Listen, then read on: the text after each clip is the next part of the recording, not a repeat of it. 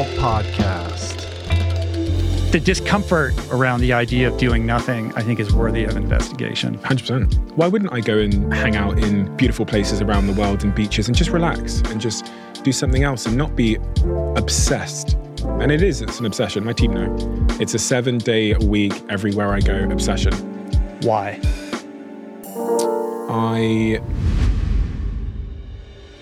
Hey, everybody. Welcome to the podcast. So I was in London this past spring, and I had the great opportunity of being a guest on a very popular podcast called Diary of a CEO, hosted by a young guy I'd never previously met called Steven Bartlett. Now, I've been a guest on many, many podcasts, but this experience was different. And what stood out wasn't just the exceptional professionalism of his talented team or the high production values that have come to define this particular show and its rapid ascent to the top of the charts. It was actually Steven himself, who I found to be one of the most genuinely curious, kind, prepared, thoughtful, and intentional people I've ever met in this space. Steven pushed me to dimensions I never previously ventured in public conversation. So when I found myself again in London last month, I jumped on the opportunity to return the favor. For the uninitiated, Steven is the co-founder of Flight Story, a marketing and communications company that works with some of the world's most cutting-edge brands, as well as ThirdWeb, a San Francisco-based software company, and the venture enterprise Flight Fund. He is the youngest ever host or co-host of Dragon's Den, UK's version of Shark Tank. He was included in Forbes 30 Under 30 list. He's delivered talks for the UN, South by Southwest, and TEDx. And in just 2 years, he has upended the podcast world with Diary of a CEO, which sits steadily at number one on the UK podcast charts. But Steven's formal bio fails to tell the story of how an outcast kid with very little means, who dropped out of university after just one lecture, would ultimately go on to become not only a wildly successful entrepreneur, a disruptor whose ongoing concerns generate hundreds of millions of dollars in revenue, but also a genuine thought leader on everything from business and leadership to personal growth and well-being. A few more things I want to say about Steven before we get into it, but first. We're brought to you today by On. I am a total gearhead. I love researching the latest technology for the sports I enjoy. And I've learned that people often overlook apparel. But what you wear isn't just clothes. It is, without a doubt, technology.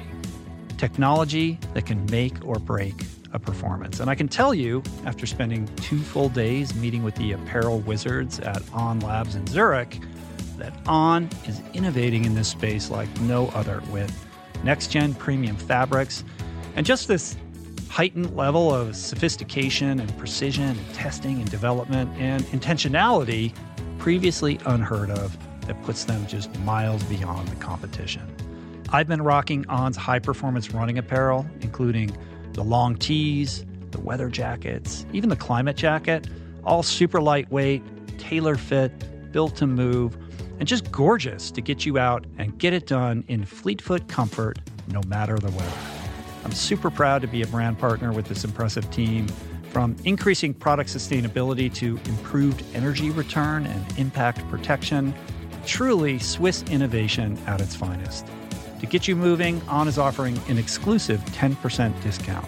To redeem, head over to on.com/richroll and use code richroll10 at checkout. We're brought to you today by recovery.com. I've been in recovery for a long time. It's not hyperbolic to say that I owe everything good in my life to sobriety. And it all began with treatment, an experience that I had that quite literally saved my life. And in the many years since, I've in turn helped many suffering addicts and their loved ones find treatment. And with that, I know all too well just how confusing and how overwhelming and how challenging it can be to find the right place and the right level of care, especially because, unfortunately, not all treatment resources adhere to ethical practices. It's a real problem, a problem I'm now happy and proud to share has been solved by the people at recovery.com. who created an online support portal designed to guide, to support, and empower you to find the ideal level of care tailored to your personal needs. They've partnered with the best global behavioral health providers to cover the full spectrum of behavioral health disorders, including substance use disorders, depression, anxiety, eating disorders, gambling addictions, and more. Navigating their site is simple. Search by insurance coverage, location, treatment type, you name it. Plus, you can read reviews from former patients to help you decide. Whether you're a busy exec, a parent of a struggling teen, or battling addiction yourself, I feel you. I empathize with you. I really do. And they have treatment options for you. Life in recovery is wonderful, and recovery.com is your partner in starting that journey. When you or a loved one need help, go to recovery.com and take the first step towards recovery. To find the best treatment option for you or a loved one, again, go to recovery.com. You are listening to this podcast because you care about improving your health and your well-being. But this quest is incomplete if you have yet to add my friend Dr. Rangan Chatterjee's Feel Better, Live More podcast into your listening quiver. An RRP favorite and someone I'm personally quick to call when I'm in need of good advice. From nutrition to mindset, fitness, and relationships, each episode is packed with the tools you need to become the architect of your health. Subscribe to Feel Better, Live More, available wherever you get your podcasts, and explore other groundbreaking series at voicingchange.media.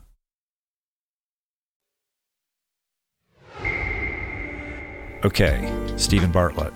In today's conversation, Steven shares how his upbringing shaped the trajectory of his life, interspersed with absolute gold on discipline, balancing ambition with self-care, the power of intuition, the challenges of celebrity, the relationship between insecurity and ambition, and many other impactful lessons more fully fleshed out in Steven's wonderful new book, aptly titled, you guessed it, Diary of a CEO, The 33 Laws of Business and Life. If you're new to Steven, you'll soon understand just how special he is. And if you're already a fan, I can fairly say that this is Steven as you've never before seen or heard him. If you're seeking deeper meaning and purpose in your work or in your life, you are in the right place, because this one is likely to inspire, educate, and challenge you to think differently about success, about fulfillment, and it might just redefine your goals and relationship with ambition entirely. So here we go. This is me and Steven Bartlett. Steven, how are you? I'm good. I'm feeling really, really good.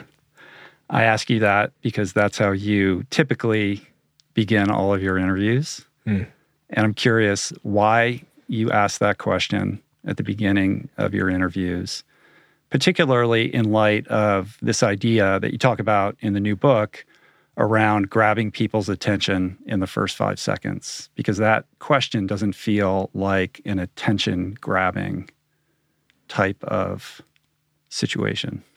So I ask that question when I feel like the person sat in front of me might have a honest, important answer to that question. That bucks the trend of just giving a flippant, yeah, I'm good, thank you. And I also ask it because there's no amount of research that I could have done beforehand to understand how someone's truly feeling in that moment. How they're feeling in that moment then drives the rest of the conversation profoundly.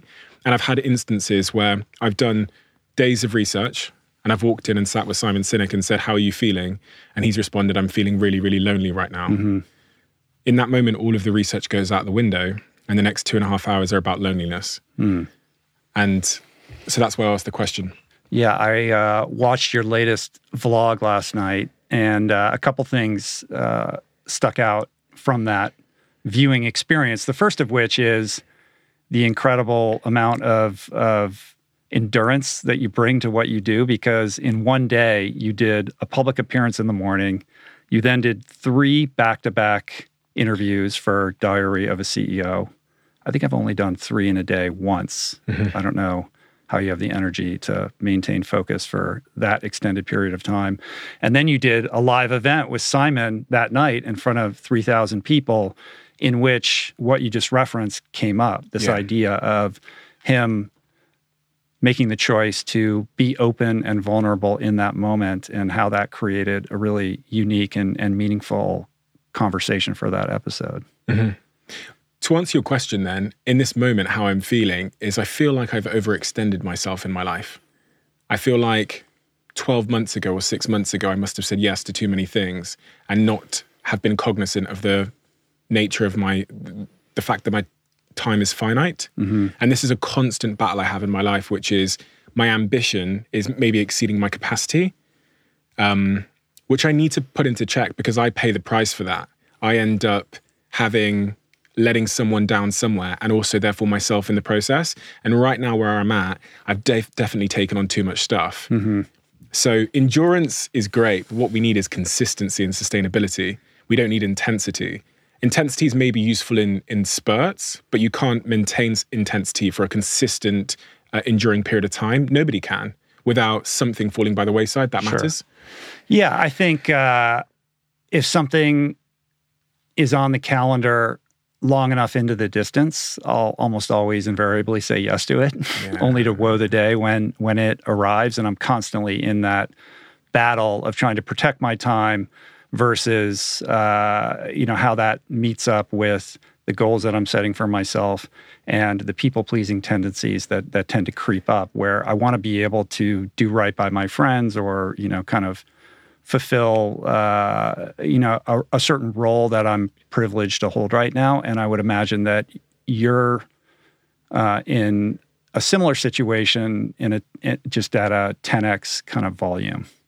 Yeah, unfortunately so. And the frame I try and apply to the decisions when I see something on my list, a request that comes in, is how would I feel if I had to do that tomorrow? And that's the frame I should be applying, which is how would I feel if I had to do that later on today or tomorrow? Because I fall under the same bias, which is I defer it to a future Steve who I can't yet understand the circumstances of the day that he's currently in. And by bringing it to today's Steve, it kind of helps me filter out things against my values and intentions. And that whole frame generally, I was talking about this last night to one of my friends, of really being cognizant that when you wake up every day after spending 8 of your, as I talk about my first book, proverbial chips on sleep, you have these 16 chips left, and how you place those 16 chips on the roulette table of life is the center point of your influence on your own life. The allocation of those 16 chips on this proverbial roulette table of life. And when the wheel spins every day, you find out the returns you've got. So these 16 chips, how do I place them? And what are my values? And you're trying to place them where your values are.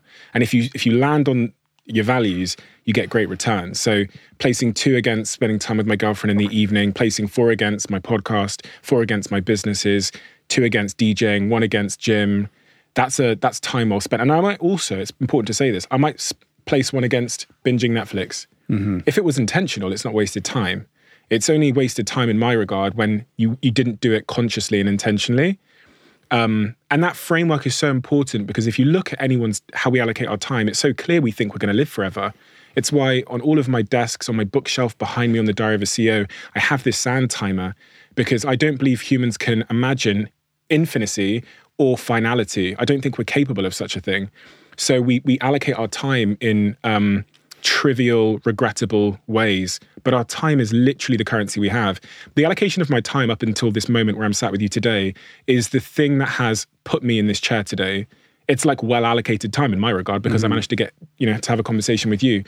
So thinking through that framework and reminding myself that, time is so precious and so finite allows you to hopefully make decisions about what you're doing with your day that are unregrettable, which is my goal at the moment. Yeah, I think it requires or it demands a certain type of discipline that might not be immediately obvious, because when we think about discipline, we think about, how hard can we work or how can we make that hard choice to delay gratification. But discipline comes in many forms. I think the chapter in the new book about discipline, you come up with this equation, right?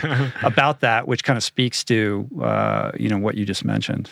Yeah, and you're so right, because when I was starting in my career, when I'm 18, dropped out of university, and I want to be successful. In my brain, I want to be rich, and I'm going to be honest, I want to be rich and successful.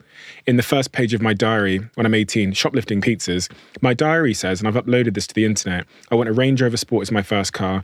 I'll have $1 million before I'm 25. I'll have a girlfriend and a six-pack. That was my North Star in life. Mm-hmm. At that point, I say yes to everything. Anyone wants to meet me for anything, I'm saying yes. As you become more successful, you need to invert that framework and start saying no to most things. And even where I am now, there'll be things that come across my desk which are tempting my insecurities. Do you want to go to a Vogue party? Do you want to go walk the red carpet at the Oppenheimer premiere? These are all things in the last... do you want to go meet the king at the palace? You'll be there for 6 hours. You'll network, drink champagne and meet the king. These are all things that I've had to contend with and all things I've had to say no to. Because of they don't, mm-hmm. in no way do they bring me closer to the life and the person I want to become. Going back to this discipline equation thing that I was writing about in the book, the title of that law in my book was about time. It was about time management. I started out to write about time management because everyone wants time management techniques. And as I go down there and as I start doing my research on time management techniques, I discover there are hundreds, right? And I also, if I'm honest with myself, there's none that I use. So I asked myself why. And in the same way that there's lots of fad diets out there, the reason why there's so many time management techniques is because none of them fundamentally work. So people keep going in search of new ones and creating new ones because they lack the fundamental skill of discipline. So I asked myself, okay, why does discipline matter? Well, in a world where time is finite, as we've just discussed, you can only do so many things. And so I try and figure out why in some areas of my life I've been disciplined. With the gym, 6-7 days a week, with DJing, with my businesses, and why in other areas of my life has my discipline lapsed? So I tried to write a simple equation, which is, and I'd love to you to interrogate this with me because I'm still, trying to refine the equation. But at the start of the equation, you have, in simple terms, why does the goal matter to you, right? Plus the psychological enjoyment you get in the pursuit of the goal. Minus, let's call it the psychological disengagement or the psychological friction associated with the goal.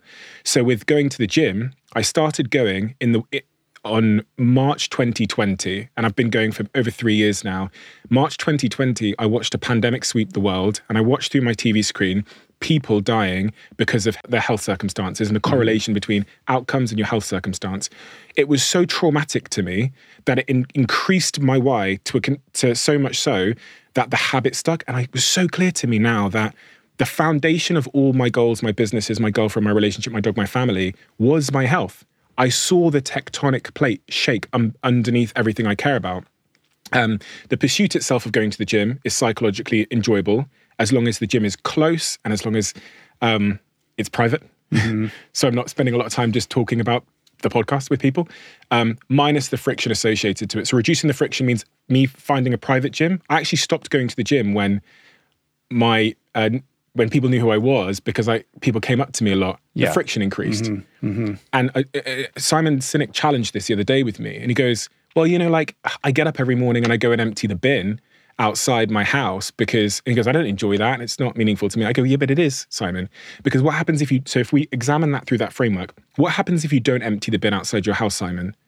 Well, you're going to get fined and it's going to overflow for the whole week. So your why is actually pretty high.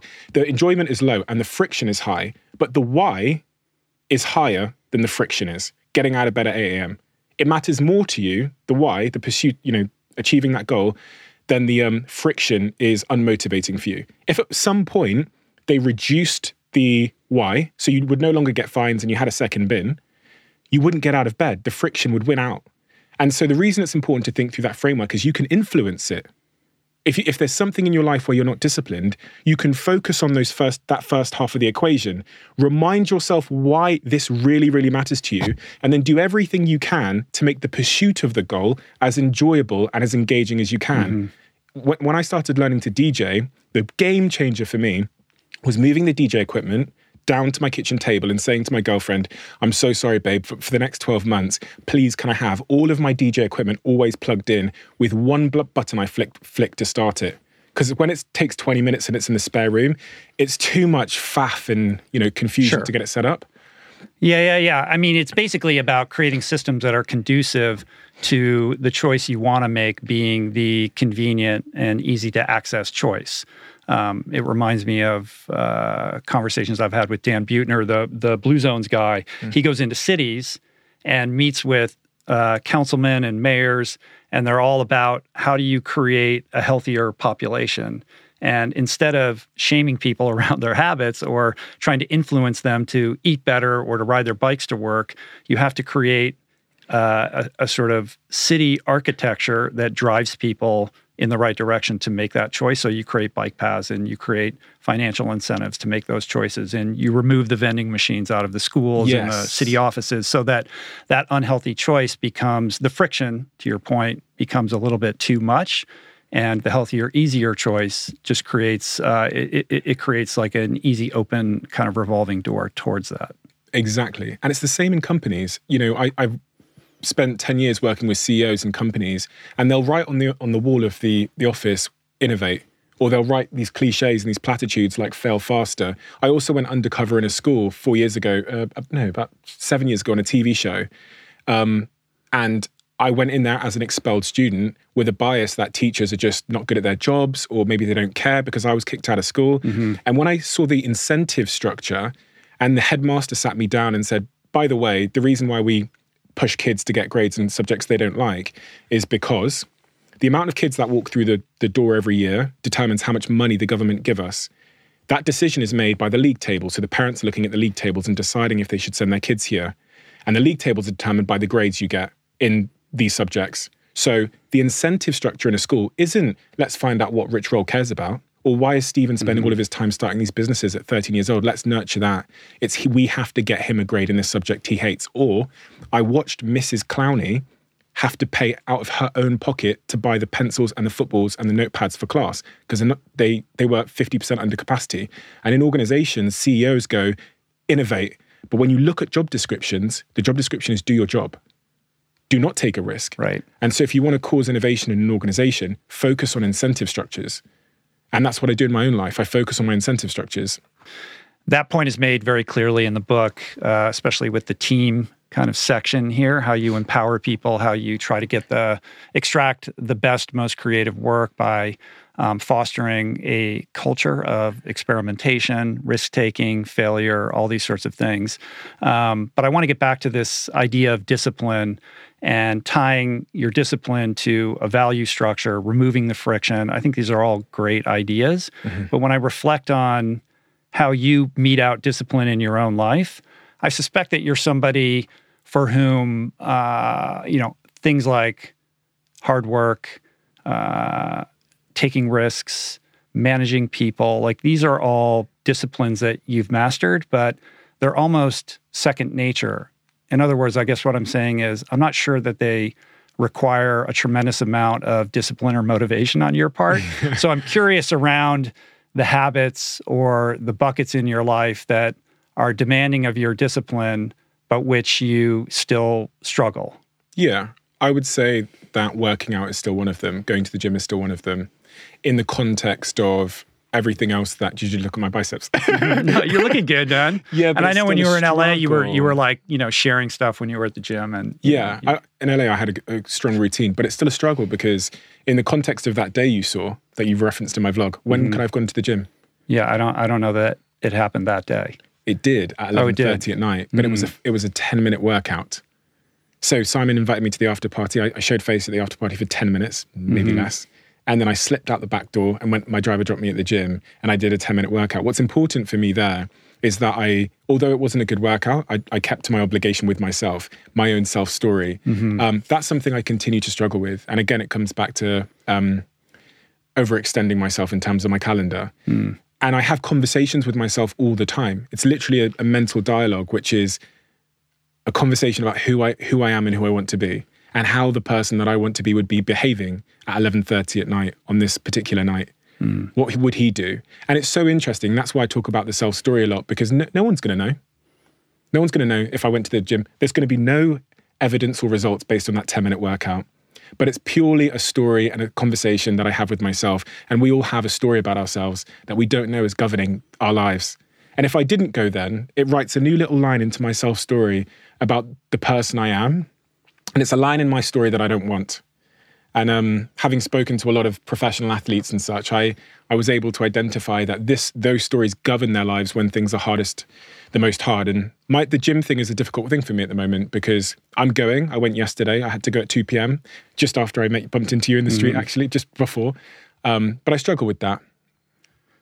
But I fight to get back on the horse every week. Yeah. But I think there's something deeper around that, which is the self-esteem that you cultivate when you are living your life in integrity with your values. And if you establish that as a key value, this is who I am, I'm somebody who works out, and you show up for that in yourself, when your head hits the pillow that night, you feel good about yourself, even if it was a 10-minute workout, because you are true to your own word. Exactly. And I allocated the time against my values. You mentioned story. Story is a whole section in your new book as well, the importance of understanding story, how to tell a story, and being connected to the story that you tell yourself about who you are and the story that you're sharing with the world. So if I was to ask you, you're an individual, but you're also a public person, and on that level, as cringy as it sounds, you are kind of a brand, right? Like, what is the story of you? Like, how do you articulate what that story is? I have never really tried to articulate what that story is. I think that's so interesting given how much importance you place on this idea. It's really interesting because I know that the story of me exists in everyone's life who experiences me, and it's a completely different story for them. The controllable to influence that story is my actions. So I was funny, I just had my hair cut before I came here. My barber was cutting my hair and he says, oh man, people walk into the shop every day, they're always talking about you. Some people are saying this about you, some people are saying this about you, some people really like you, some people don't like you, some people don't understand you, they're not sure if you're black enough, they're not sure if you're this. And I was just thinking to myself as he was saying that, there's this part of you that wants to jump to control that. Maybe I'll start being more black, maybe I'll start doing this, maybe I'll start, And then there's this other part that knows I'll never be able to control that, but the controllable is I've got to keep doing myself justice and proud. And then from that, everyone will write their own story. Some people that'll be inspiration, some it'll be something else. But I've never sat down and tried to articulate the story of me. I'm an entrepreneur. I think I'm a creative more than I probably let on because I think about the work that I do and it's the creative stuff. And I'm someone that believes a lot in themselves and really wants others to believe in themselves more so they can get close to their potential. That's maybe my story, but I don't think about it. I want to double click on the self-belief piece in a minute, but before we get there, I was thinking to myself in preparing for this, what is it about this guy that's so interesting and compelling and that has him sort of standing out from the crowd in who he is and what he does? And I'm sure there's a number of reasons or things that I could identify. But the thing that really, I think my brain hones in on is this notion or this innate capacity, maybe it's a gift that you have, or maybe it's a discipline, to come across wisdom, to learn things, which a lot of us can do, but it's your ability to then apply these things to your life. You're so young and so accomplished at such a young age. And I see somebody who identifies a good idea and then is able to incorporate that into his life and produce returns as a result of it. Whereas most people, I think, really struggle with this. We can all read books, we listen to podcasts, we're on the receiving end of good ideas quite frequently, but until we reach a certain pain point or crisis point in our life, we're very resistant to habit change. And to me, from the outside looking in at you, you seem to have figured out a way to remove that resistance and kind of lean into habit change with a little more ease or facility. It's interesting. Such an interesting observation. One of the things I've noticed about myself is I'm not good at overstaying my welcome in situations where I don't feel good.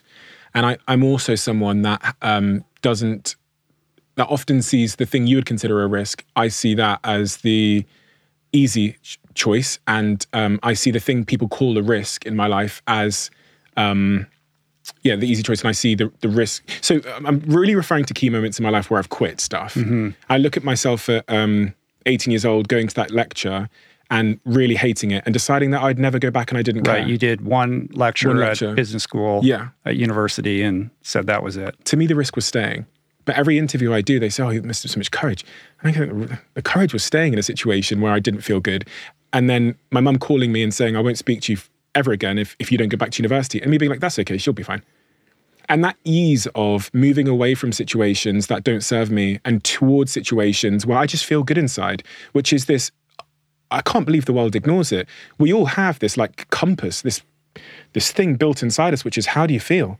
And it's so low on our order of signals or voices that we tune into, which makes no sense to me. Everyone's, like above that, people rank their mother's opinion, the girl on Instagram that didn't like my nails. And for me, the most important, number one, is how do I feel? And when you apply that at a very young age, where you can gracefully move away from school at 14 years old and then get expelled, they actually unexpelled me because I was making them so much money. That's what my headmaster said on TV, and it's true. To university, don't like it there, built a startup for 2 years, investors, all of that, quit out of the blue. My third company quit out of the blue again. If you can gracefully use that signal inside you, which is how do you feel in this situation, and prioritize that, I think you get closer and fast. It takes less time for you to get to the life you want. And I'm so good at quitting. Like my last company, we were about to uplist onto the second, a very large stock exchange. And I quit because I just didn't feel good anymore. And it wasn't a difficult decision for me. And if you think about what I left on the table in terms of monetary value, huge. It makes no sense as to why I quit. There was no branch I was swinging to. Just don't want to be here anymore. And that framework for life creates the impression that you're very good at, discipline or making decisions, whatever it might be. But for me, it's, I don't know why people hang around in situations so long. But you do know why. I think that authentic voice within all of us, you can call it your gut instinct or your intuition, is certainly a capacity that we all hold, but it gets worn down through social expectations, through societal expectations, through familial obligation, and just the confusing aspects of what it means to grow up and try to figure out your place in the world. And I think with that we tend to repress that instinct. Mm-hmm. If for some reason you were able to maintain it, perhaps it's in some people it's that childlike nature, in others, it's just a real strong sense of identity or an antenna for what serves you and what doesn't. But I think it's something that you've protected, but it's something that if left to our own devices and without proper boundaries, gets eroded. Yeah, and it's a signal, like hunger or thirst is a signal that it's deep inside you and it's there for a reason. It's a signal, a really important signal that's hardwired into you from generation and generation and generation, like hunger and thirst is, or you touch something and it's hot. So I pay attention to that signal. Last night... But why? How are you able to do that? Like, I just know... It's never let me down. I only have my own experience. Yeah. And I didn't really begin to connect with that until I was in my late 30s and early 40s. No one ever said to me, like, what is it that you want to do? What's important to you? What makes you feel alive? Is there a way for you to feed that or fuel that or honor that at least? That's not part of our education system. It wasn't really the way that I was raised, to no fault of anybody, perhaps mostly to my own fault for not respecting it. But that facility to appreciate and respect that signal within yourself, I think, is almost an act of rebellion, or you know what I mean? Yeah, I completely know what you mean, and I think this comes back to the one skill that I think I have when I do an audit of how I came here versus my brothers, who are just these two super geniuses, both older than me, super geniuses. One's a mathlete, LSE, Cambridge, whatever, geniuses. Then there's me. The thing that I have, which is clearly different from them, I'm not smart. They're smart. Right? You are smart, though. I'm smart in a different way. If you gave me a GCSE, which is the grading system we have in the UK, I'm so low on those scores at 16 years old, is self-belief. And I know it sounds kind of cliche to say self-belief, but at 10 years old, my parents stopped being parents, basically. So I'm the youngest of four. They raised the other three.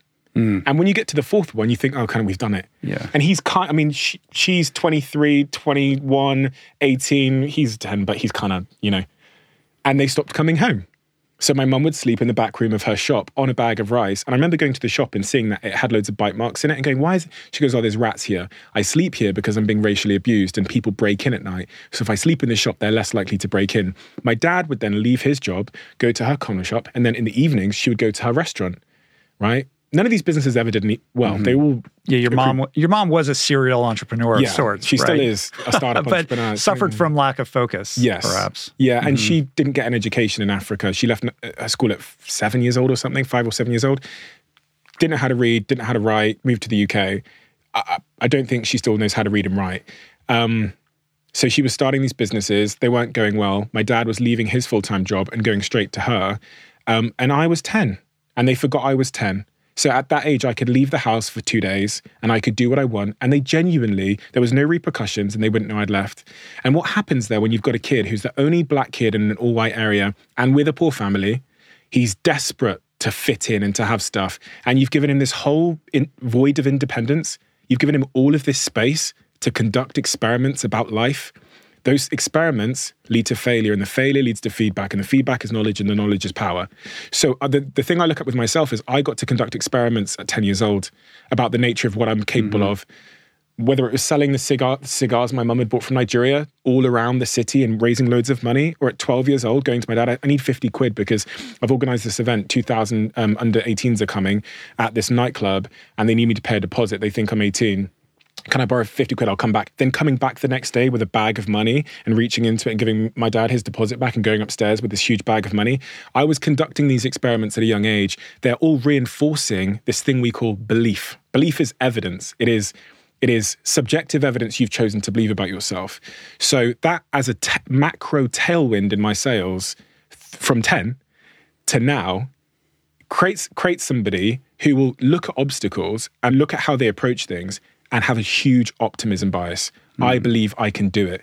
And that is positively reinforcing upwards. We're all in a self-belief spiral upwards or downwards. Some people are negatively reinforcing. And what I mean by that is they're approaching the challenge at work of speaking on stage with skepticism and fear. Therefore, they show up badly. And even if they do a good job, because of that frame, they interpret they did a bad job, which erodes their self-esteem, which means next time they show up with even more pessimism, if they even raise their hand to show up. And it's this downward spiral. Since 10, I've been on the opposite. I've been on the upward spiral. Tried something. Could be that the business I started at 10 or 12 years old. It went well, which meant that next time I showed up with more optimism and belief, which meant it was more likely to go well. And even if it didn't, I interpreted it well. And since 10, I've been like that. And from that, I've accrued a lot of knowledge because I've been failing fast.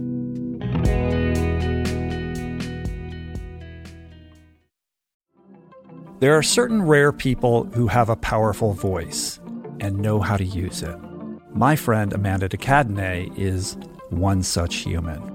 The podcast is called The Conversation because it is the conversation, a groundbreaking series of raw and honest exchanges on the issues that matter most: mental health, sex, politics, ambition, gender roles, and more. Listen to The Conversation wherever you get your podcasts and explore other groundbreaking series at voicingchange.media.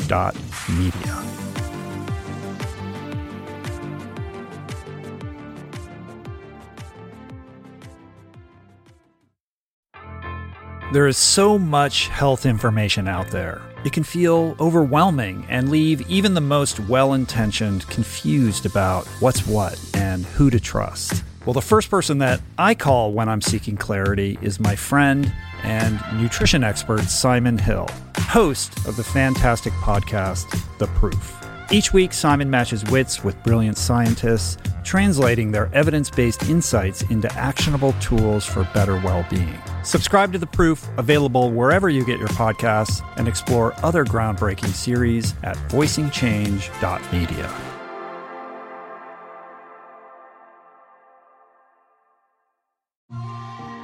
I'm super proud to announce my next venture, Voicing Change Media. This beautiful consortium of thinkers, storytellers, artists, and visionaries, all committed to fostering meaningful exchanges and sharing thought-provoking content. Voicing Change Media will feature shows like The Proof, with Simon Hill, Soul Boom with Rainn Wilson, Mentor Buffet with Alexi Pappas, Feel Better, Live More with Dr. Rangan Chatterjee, and The Conversation with Amanda de Cadenet. You can explore this network and all its offerings at voicingchange.media.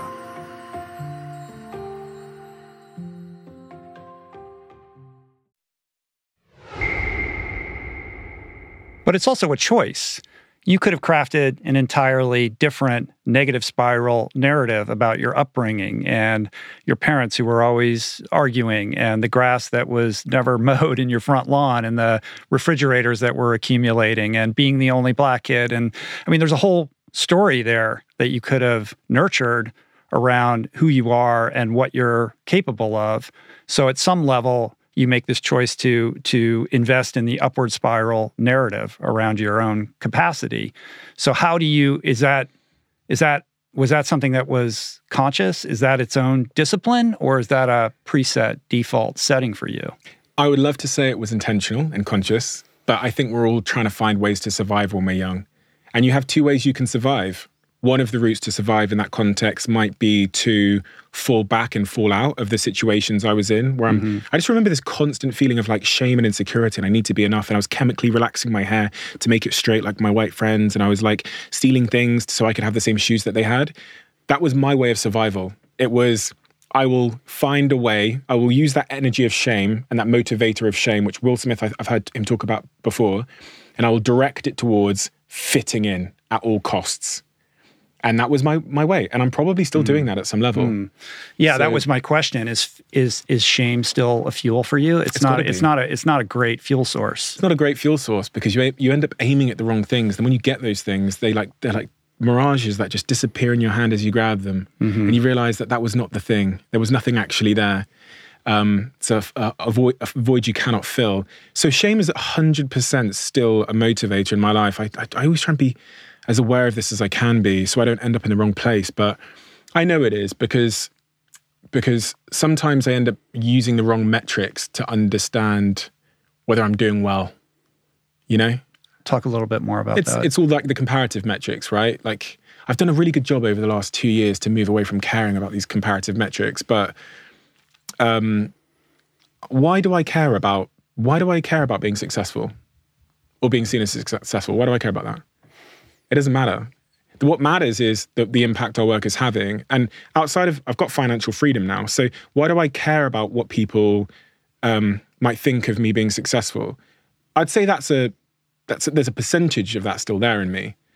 That comes from the school situation where I just wanted to fit in, you know, had a lot. So. Well, impressions, social metrics have replaced the luxury brands and the fancy car as a marker of status. And it's a highly addictive drug. You're very good at it and you're very successful at it. But even the best of us are hard pressed to, you know, resist the lure of what those numbers mean. And I know this has been a struggle for you. I am interested a little bit more in the relationship between that and shame, because I think you are somebody who learned early the false promise of some of the material world's, you know, kind of lures, so to speak, and did a pretty good job of right-sizing yourself around the true value of the mansion or the, you know, the Ferrari or whatever it is, but dangling right in front of your eyes is subscriber counts and how many people, you know, rankings for your podcast and the like, which is something that I struggle with as well. I sat down with a wonderful gentleman who had written a book about status, and at this point in my life, I don't have designer things per se. You know, don't have the Rolexes, don't have flashy stuff, really. The most flashy thing in my life is I have a driver who drives me in this Mercedes van, and inside it, it's really nice. I've been in the van. Oh, you've been, thank you, that's okay. Right. Yeah. Yes, you were very gracious to take me to a Premier League game last time I was here, right? So I had the privilege of riding in that. Right. So you've seen it. So so I thought to myself before I spoke to him that I'm not playing status games anymore. And what he pointed out to me is, when we don't have a lot of money, the logos are really big. And then when we're more sort of successful in our lives, the logos shrink and we start playing different games. So billionaires, it's all about the size of the boat. But they'll never wear like head to toe Louis Vuitton. No. If you go to Nantucket, everybody's driving kind of an old car. Yeah. You know what I mean? But that doesn't mean that the status game has been erased. Yeah. It's just displaced to with a different game. Yeah. And San Francisco, they're all driving Teslas, but it's all about either their fund size or the startup that they're building. So that made me really aware that I'm still playing status games, but it's a different type of game. And actually, if I was to walk in here head to toe in Louis Vuitton, it would actually be like a counter signal to the status game I'm playing, because the people in my status game now would think of me worse. So it's like, and he said to me, "You're still in the mousetrap, though, or the maze." And he said to me, "We all are." Because status really, really mattered for survival throughout human history. So we're all playing status games. It matters to all of us that we fit in.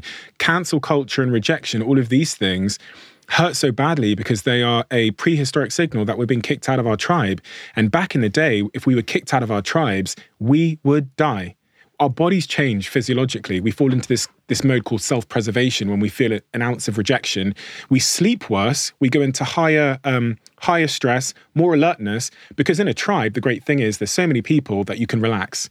You're all looking out for each other. You have different chronotypes. You're sleeping at slightly different times, more eyes and ears. When you're on your own, you don't have that. So you live almost a decade less long, and your whole physiology changes. So when you get a metric changes, it's like the equivalent of the modern day, you see one of your metrics dipping down, it's in some ways a signal of rejection that you're being kicked out of the tribe at a deeper level. And you get a similar response oftentimes. Or if someone's commenting badly on one of your photos, even if you've got 1,000 positive comments, that one or two negative ones, they trigger that sort of, that innate sense of rejection and all of the feelings it makes us feel about ourselves. So managing that has for me been closing my contacts down completely, which is like, if you tweet me, I won't see it. If, don't search your name, don't look at your comments as much as you can, especially on like a cesspit, cesspit apps. We know the ones. Yes. And keep your contacts super small. That's really, really helped in my life. But it's also putting the lie to the whole notion that your status is correlated with any of those things, truly, right? Like, can you transcend? I mean, I'm sure some people can. Yeah. I don't believe I will in my life. As somebody who's so good at learning something and applying it, the friction there with still struggling with that, I think speaks to just how powerful these things are in controlling our decisions, our lives, and our time management. I used to believe that my body was against me in so many ways. I used to believe that it was fighting me, trying to lose weight, trying not to eat sugar, trying to not to procrastinate, trying not to care what people think, all of these things. And if you change the frame from why won't my body let me do these things that I want to do in the case of status, why won't it let me stop playing status games or stop having the cookie at 11 o'clock at night? When you look at the body and what it's doing, is it's trying to keep you alive. And if you look at it through that frame, your body is on your side. And then if you look at it through that frame, status games are a survival thing. The sugar, 10,000 years ago, would have kept you alive if you came across it. It wasn't so abundant. We didn't have fridges and these things. So your body isn't against you. It's doing everything it can to keep you alive. Weight loss, I sat with weight loss experts and they all said to me, your body doesn't want you to lose weight because your weight actually correlated to how long you have left to live. Once upon a time, if you had more weight, you had longer to live. And if you were skinny, when we didn't have an abundance of food, you had less time to live. So it tries to defend your weight at all costs. So your body is on your side. Status games are innately human, as is all these sort of diet and discipline-related habits that we can't break. That frame is helpful. Yeah, I think it's also about agency, right? Are these things controlling you? Yeah. Or are you driving them? And I think to extend your example, you can also think of all of your character defects and defense mechanisms, all your psychological framework similarly. I don't know if have you had Richard Schwartz on? No. So he has this, he's a psychologist with a modality called internal family systems. Oh, I've heard of it. IFS, which is the idea that all of these, we're all a multiplicity of personalities. And when we feel that instinct to lash out or we're resentful or fearful, these are all just pieces of ourselves that were designed to protect us in the same way, maintaining fat around the belly serves us in that regard. And understanding those impulses and why we created them for ourselves becomes very powerful in learning how to act in contrast to them. And to have empathy for yourself. Yeah, I think, that's the big piece too, right? To not think you're useless and you've got no discipline and you're lazy and why can't I stop eating that thing? Or why can't I stop playing this status game? In terms of your own empathy for yourself, you mentioned shame, but when you reflect upon your childhood, I also hear quite a bit of gratitude. Like you are the way you are, despite some dysfunction and whatever trauma you experienced at that time. Clearly, these things made you who you are. 100%. I didn't enjoy it at the time, but I wouldn't change any of it. Now, that might be some, survivorship bias or whatever they call it, because I'm happy with where I am now. But I'm well aware that you change my circumstances even slightly, and I don't have a life that I'm happy with today. I reflect on my best friends from that time. None of them of my best friends have left the city. None of them are in situations where they are happy. My mother did a fantastic, brilliant job of insulating us with very, very harsh discipline that I couldn't even tell you about because you'd think it was inhumane or something. But keeping us focused, we couldn't swear. She couldn't read or write, bear in mind, but she would get encyclopedias off the shelf. My dad was working in London, which is like, 4-hour round trip away, for 5 days a week. So this is this Nigerian woman raising 4 children in a house. She would get, that can't read or write. And she ended up raising a lawyer, and a super genius mathematician. I went to Cambridge, and my brother, who's even smarter than all of us, and then me. She'd get encyclopedias and put them in front of us and say, copy from here to the end. Wow. And I'd copy them and then call my dad in London and say, Dad, I just learned a new word, important.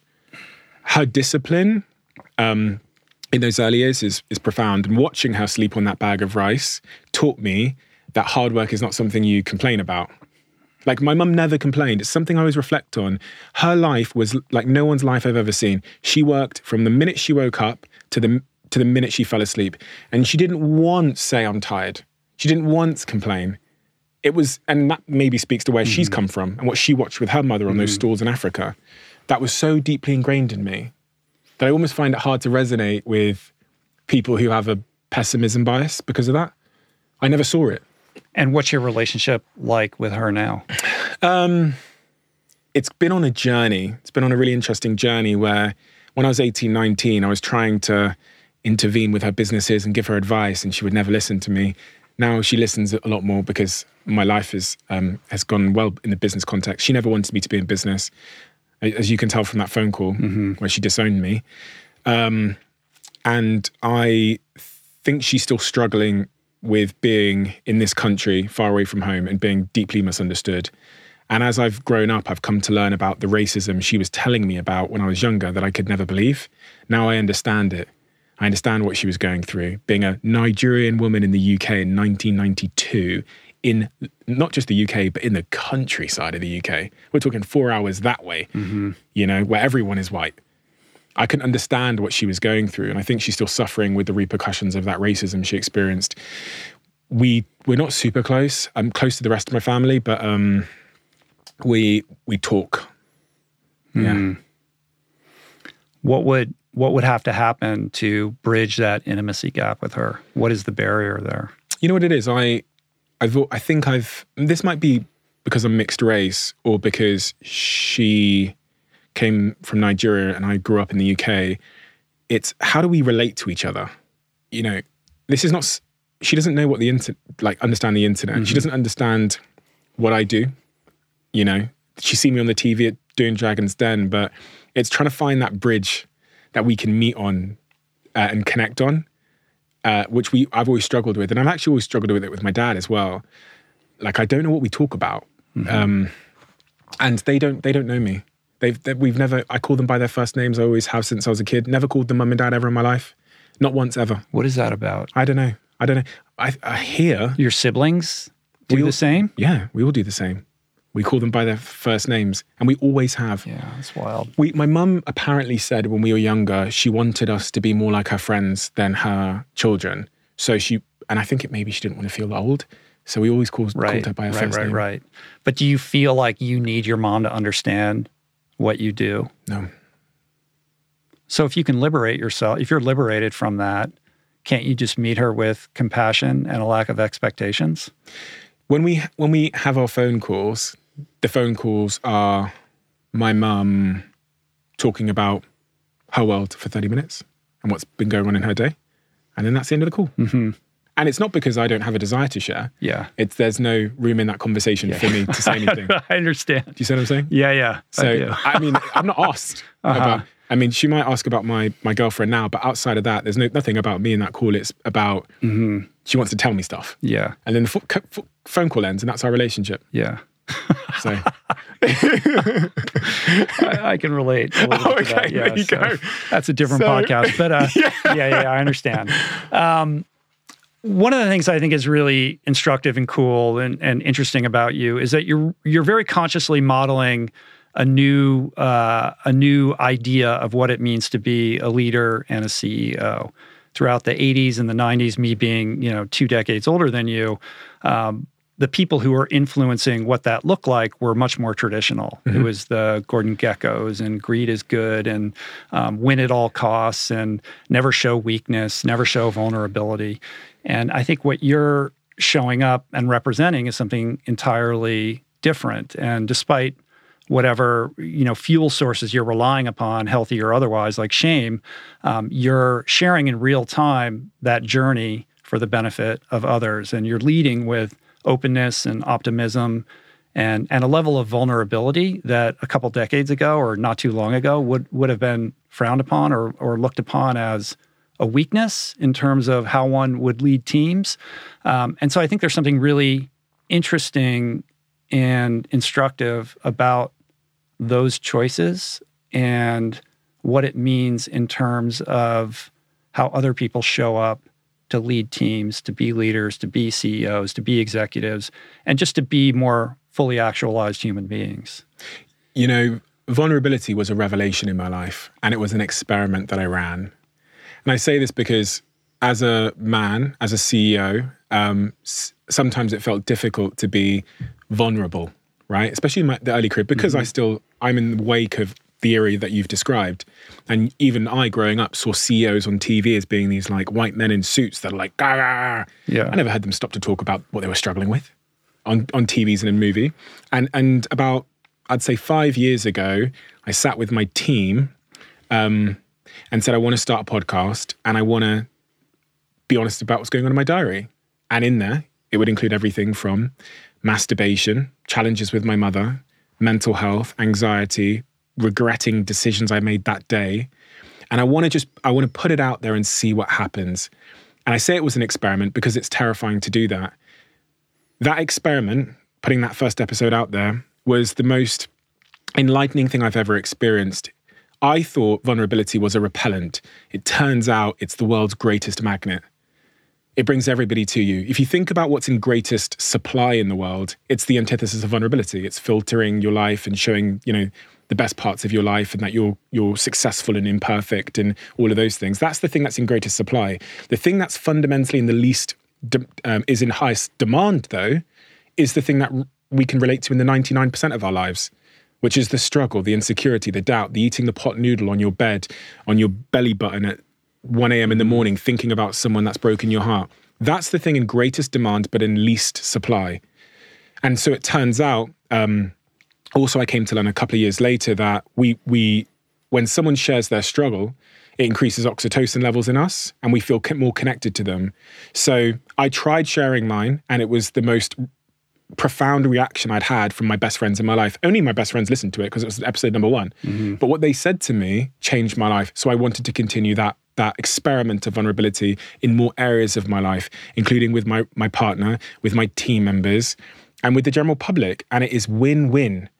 It makes me feel amazing because I get things that are trapped inside of me, running my unconscious mind like a puppet master in the back room, out in the open. And also other people can more relate to it and resonate with it more than anything I could say. If I sat here now and said, oh yeah, I got a Range Rover Sport and a Ferrari and I got £1 million, I got da-da-da. No one's going to take anything from that or feel connected to that. But me talking about my mother and the human sides of the 99% of my life, great for me. Yeah. Great for them. It's interesting that it began as an experiment, and you were kind of calculating it in terms of external response. And my mind was going to what was the internal barometer of that? Because in doing that, in summoning the courage to be vulnerable, especially in a public format, is a frightening prospect. Yeah. But it's also incredibly cathartic and empowering. Yeah. And liberating, right? Yeah. Because you're carrying around that baggage. And there is generally a piece of shame attached to these things because we feel weak or insecure around those vulnerabilities. But in sharing them and exposing them to the light, we realize, one, they didn't kill us. Two, people aren't rejecting us as a result of sharing them. And three, by putting it out there, it no longer holds power over you in the way that it did when you keep it in the shadows. Exactly that. Simon Sinek's been on my podcast 3 times, and he said the third episode where he opened up with "I'm feeling lonely," he told me his entire social. He said all the other podcasts I've ever done, you know, people might come up to me and say that was a good episode. That one, he said, it changed his life. His whole friendship circle, right onto him. Messages, phone calling him that day, people in the streets and cafes coming up to him, in his words, crying their eyes out. Why? Because Simon went from being this great thinker and, you know, great deliverer of ideas to being a human being that we can relate to at a deep level.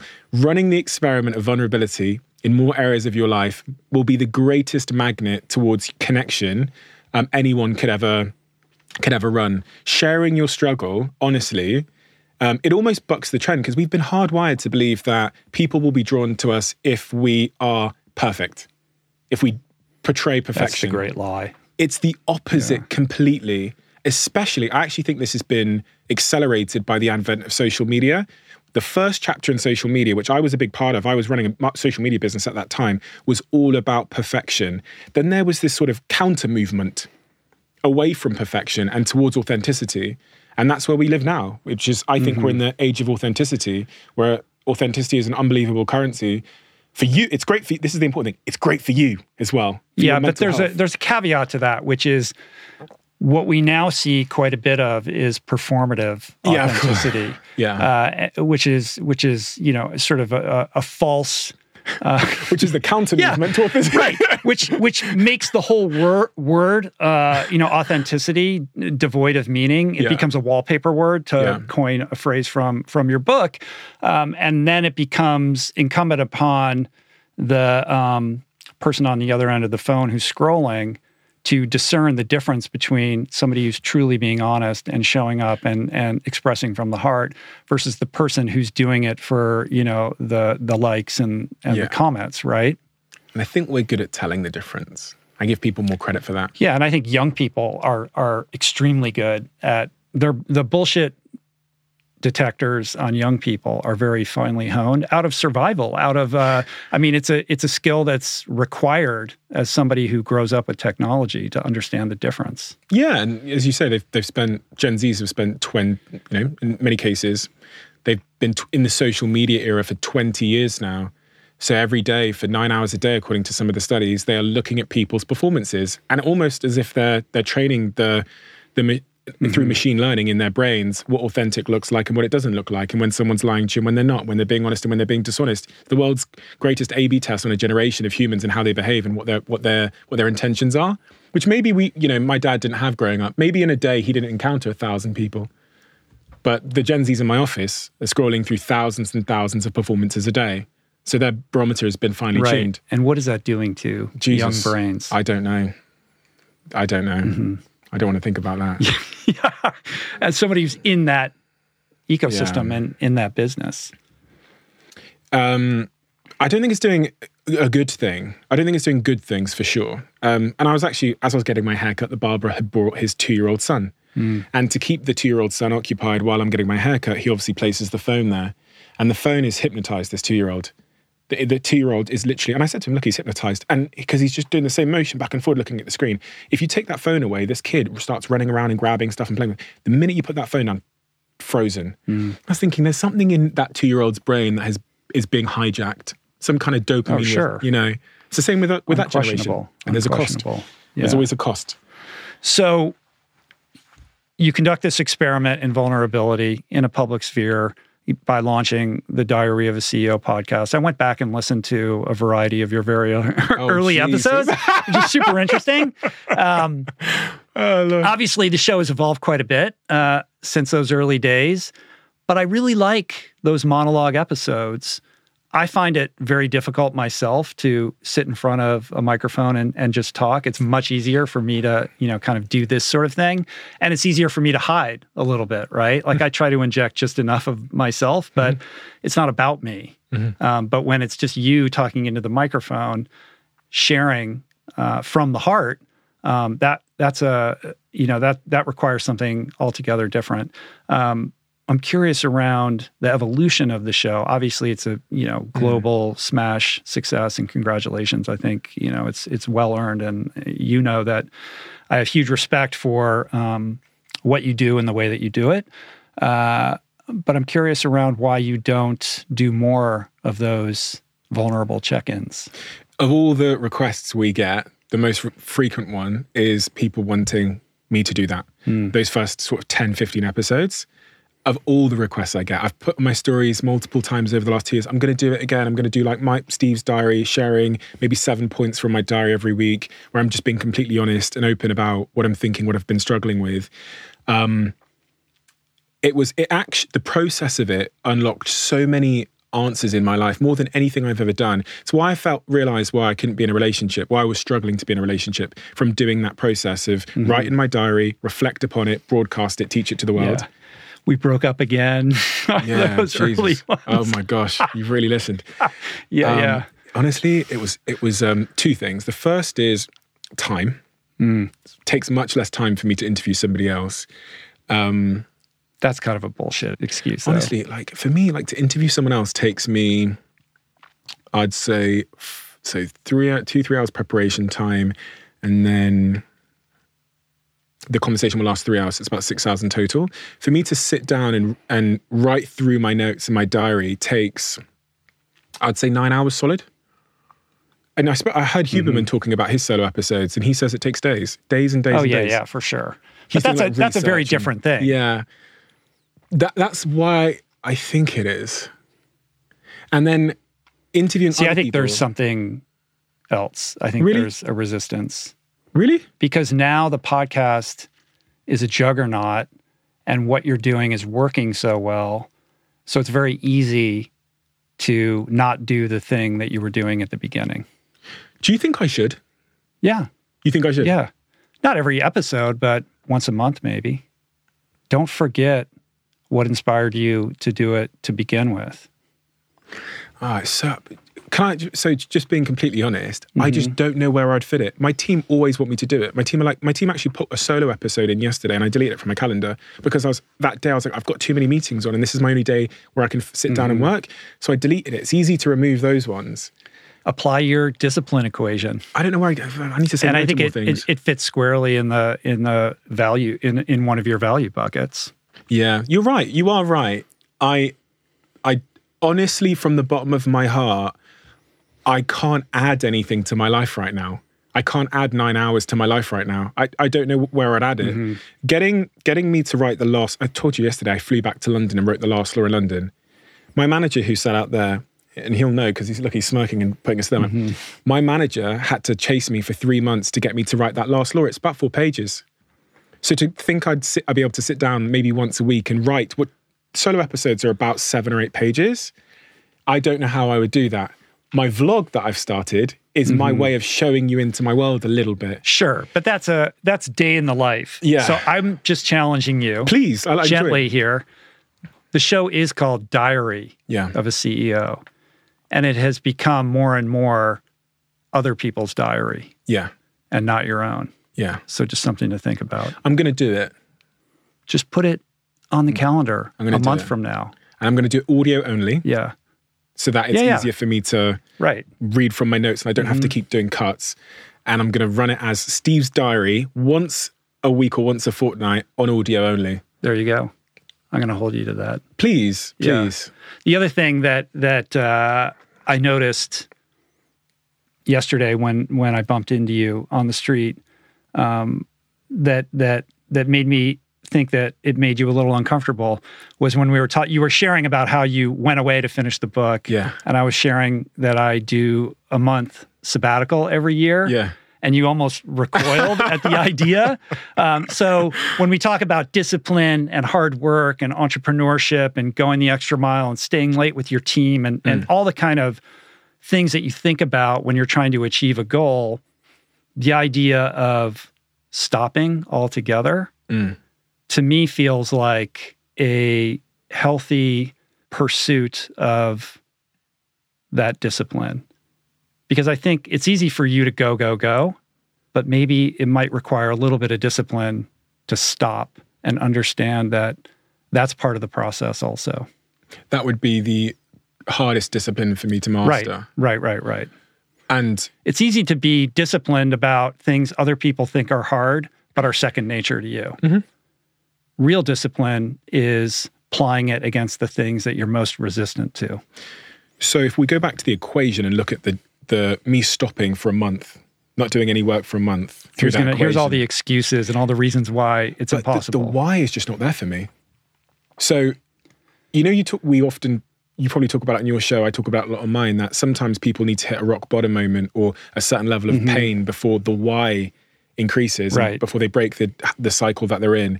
For me, the why is not strong. So when you say that, my brain goes, yeah, but why? I don't need to stop.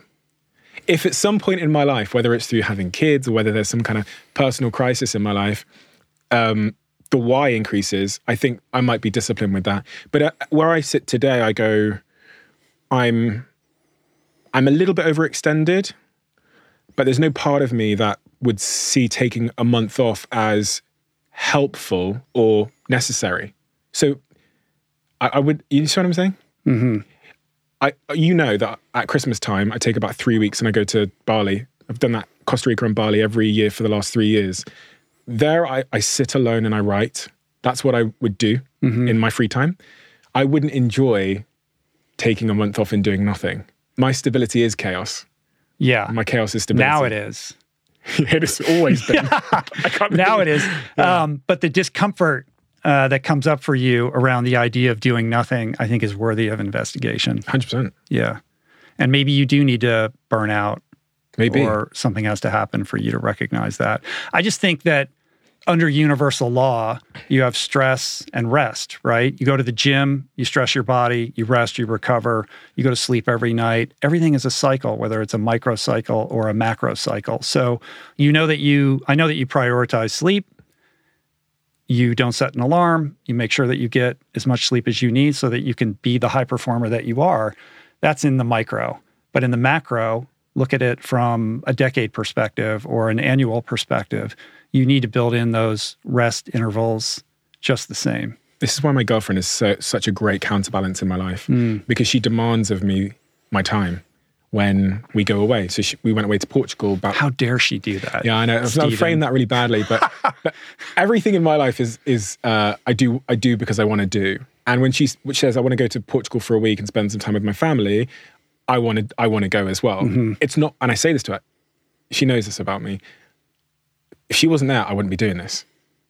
Like, if she wasn't in my life, default Steve, when she goes away herself for 2 weeks, is intense. Mm-hmm. Really, really intense. And I like it. Yeah, I know. This is what I'm saying. It's my choice. Yeah, of course. I understand this. But I also reflect and go, it's not sustainable. And there's this other thing that's about to emerge in my life, which is children at some point in the next 3 years. How will I fit children into that equation when they will also demand of me my attention and my time? Something's got to give.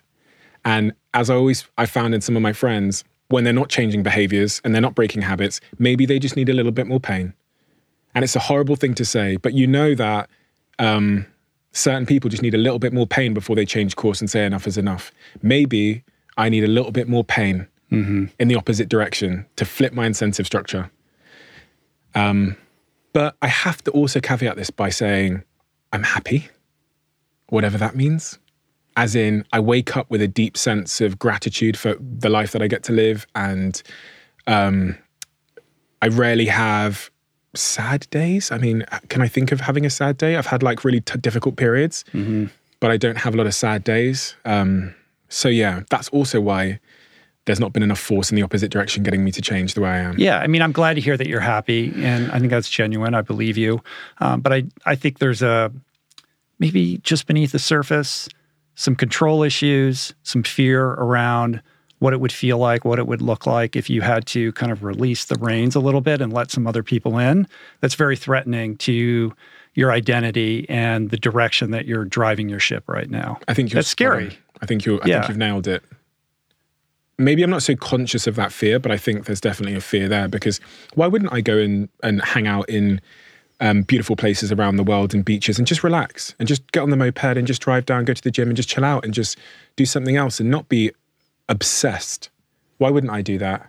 Where does this obsession come from? And it's an obsession. My team know. It's a 7-day-a-week shower, walking down the street, everywhere I go obsession. Why?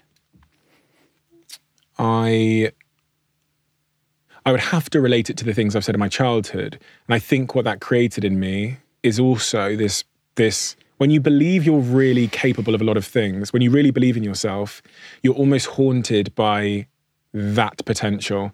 And you always feel like there is no end to where you can go.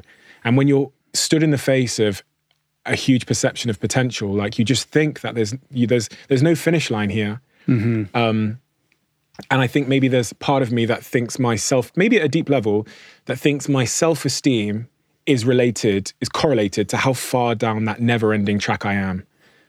And so, what is the role that your ego is playing in all of that?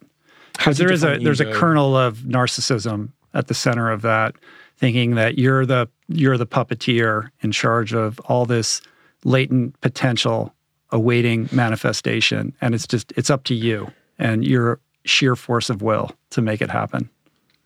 And there's something beautiful about it too. I don't want to cast it in a pejorative way. But when you say ego, how do you define that? Because the word is used so broadly. Sure, the idea that you and you alone are responsible for whether or not these great gifts that you're going to bestow upon the world are going to happen or not. Yeah. And as such, going to the gym and chilling out and riding a moped around Bali is a frivolous pursuit that is reserved for mortals.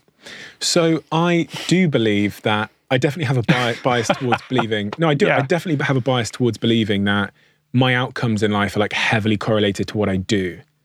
And that can be a gift and a curse. Mm-hmm. You know, it's the exact way you've just described it. And what is the relationship between self-esteem or just a feeling of goodwill within yourself and the external results of your labor? This is something that I've had to hazard a guess at because it's not abundantly clear to me. But when I think about when I piece together certain pieces of the jigsaw I can see, I assume that the missing pieces that I can't see are telling me that there's a correlation between what I achieve and my perception of myself at a deep level, you know? I can't fully see that picture, but there must be.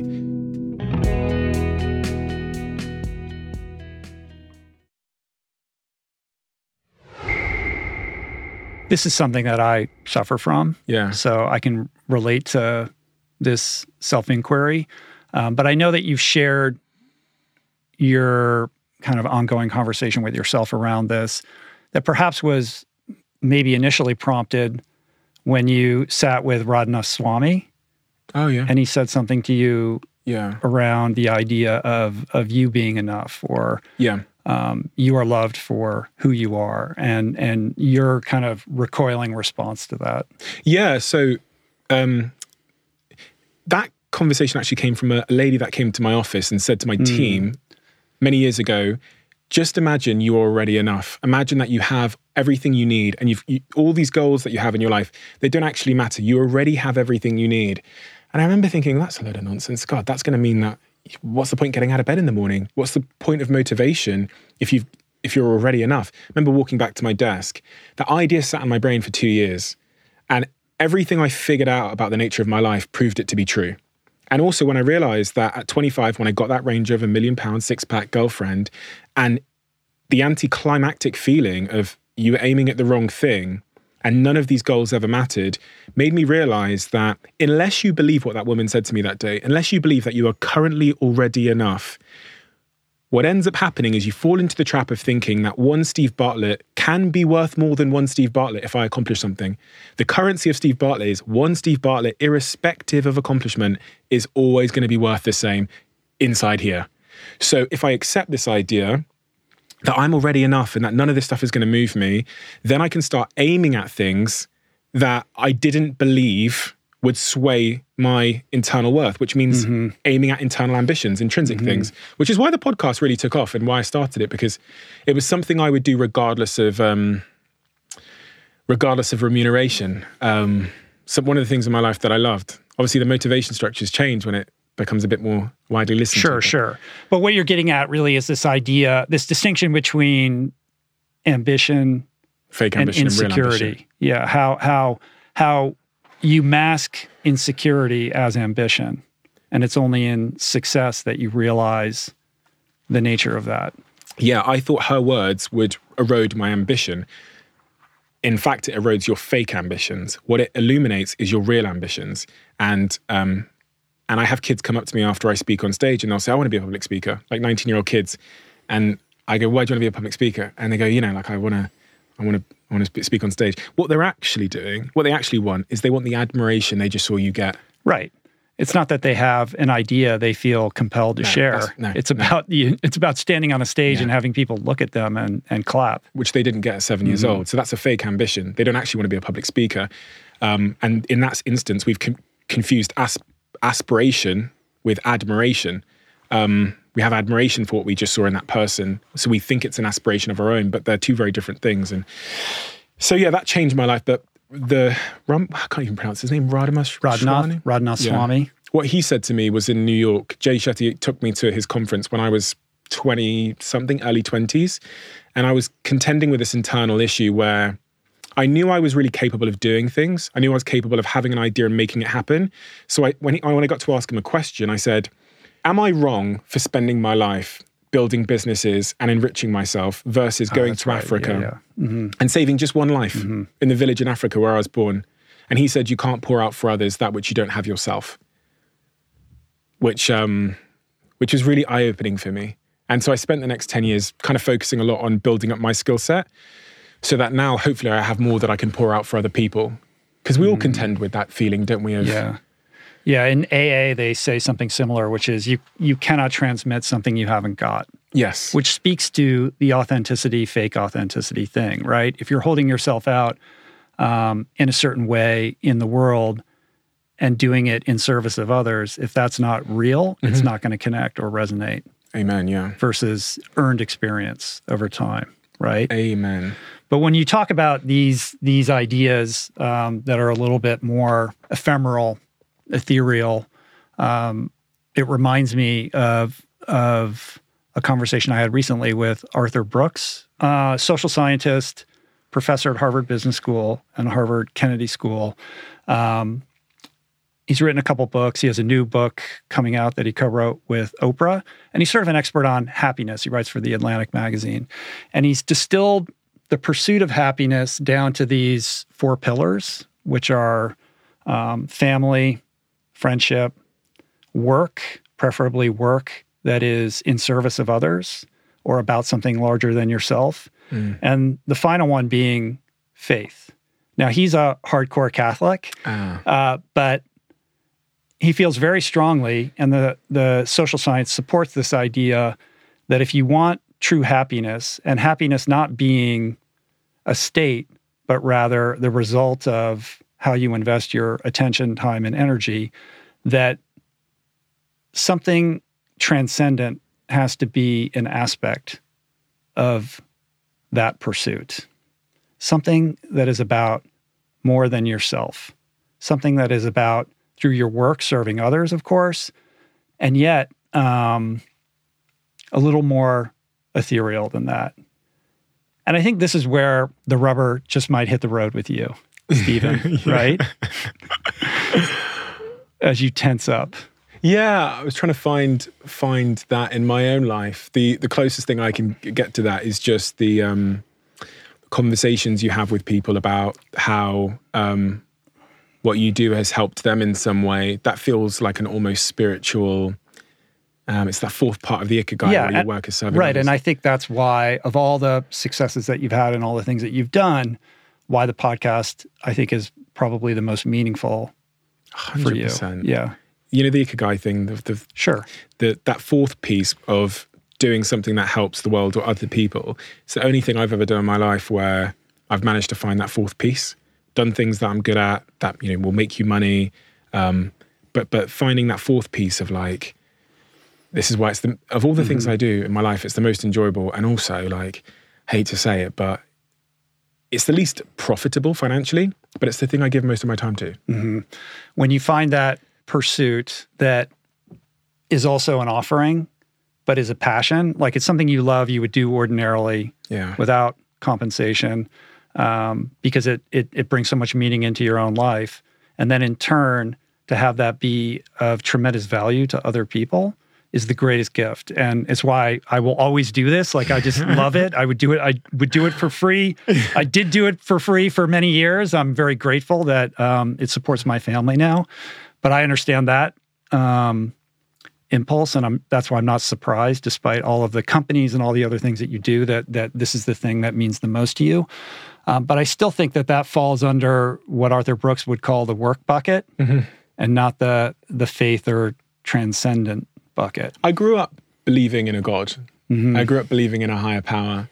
And for whatever reason, at 18 years old, I was the last one to renounce my faith in my family, of my siblings.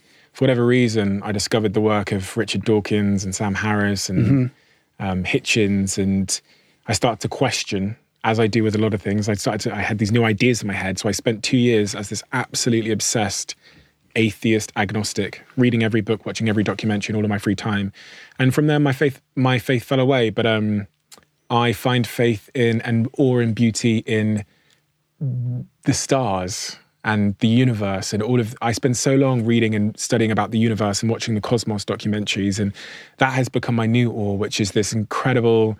the awe of the world we live in. And it almost came to a point in my life where I didn't feel like I needed to believe in a god or a deity or anything like that, because I can believe in, there's so much awe that my brain can't understand. When I think about a whale, I was talking to my girlfriend about it last night as we were falling asleep.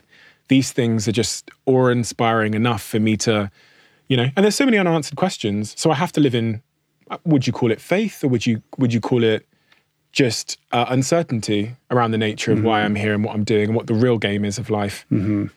I think uncertainty and being able to inhabit a place of awe and wonder, I think, is a gateway drug towards something greater.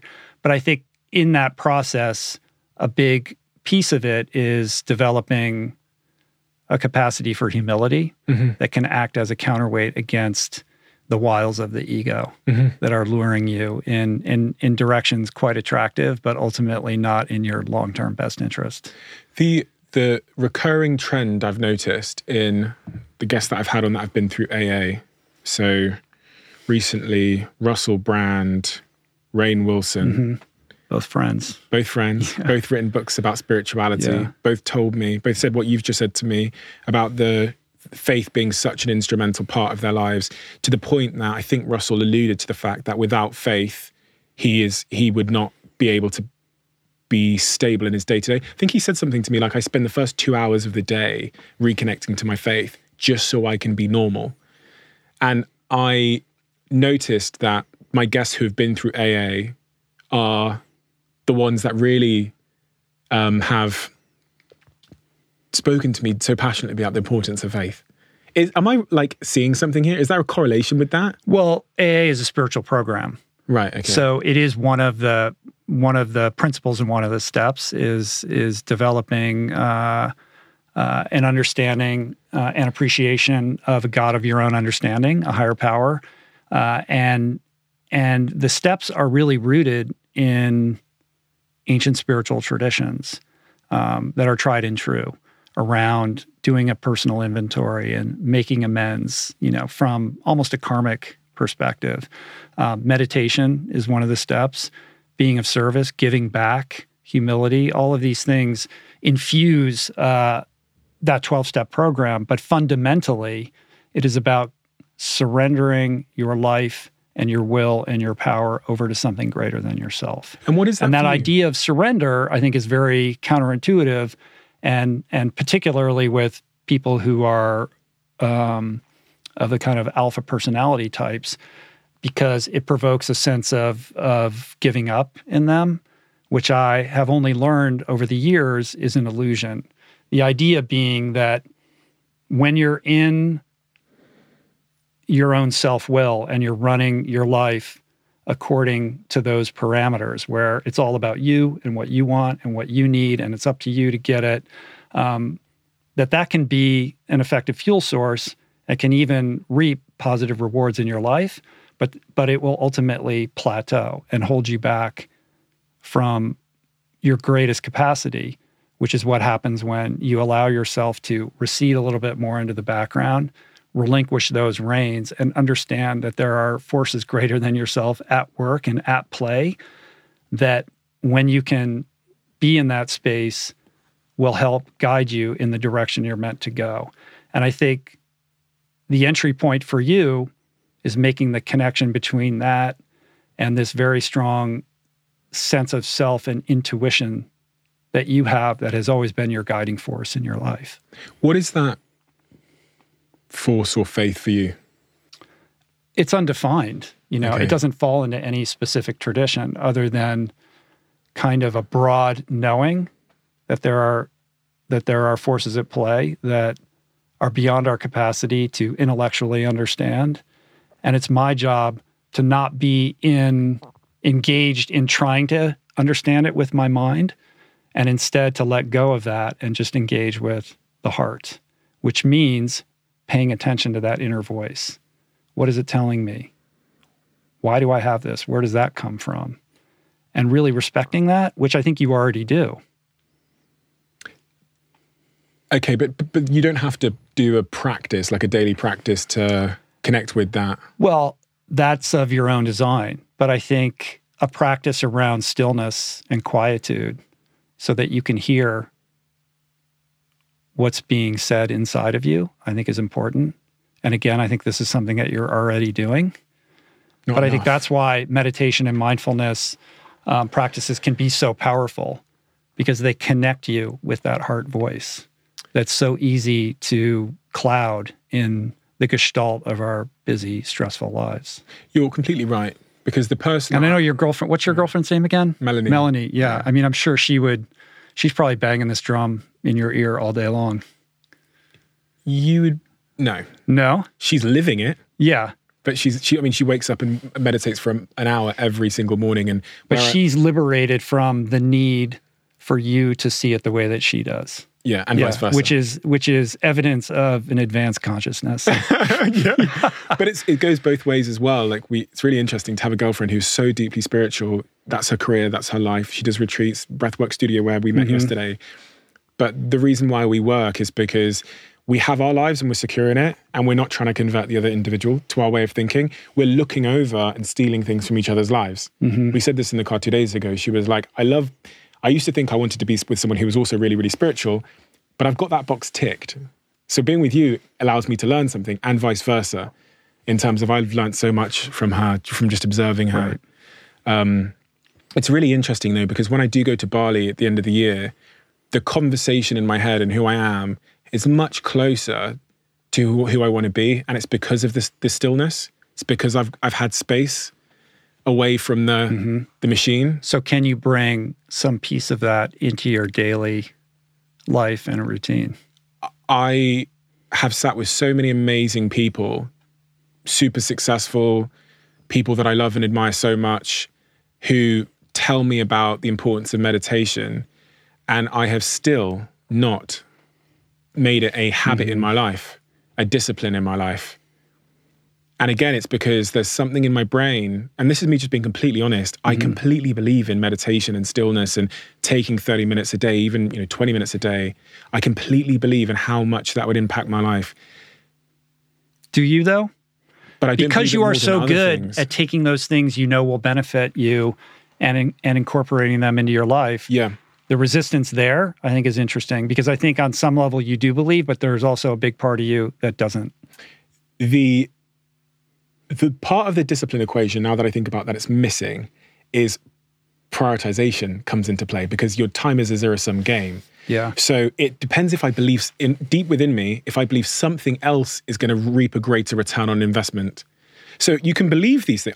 I believe meditation's important just because I've heard it so much. I've experienced it in my own life a little bit.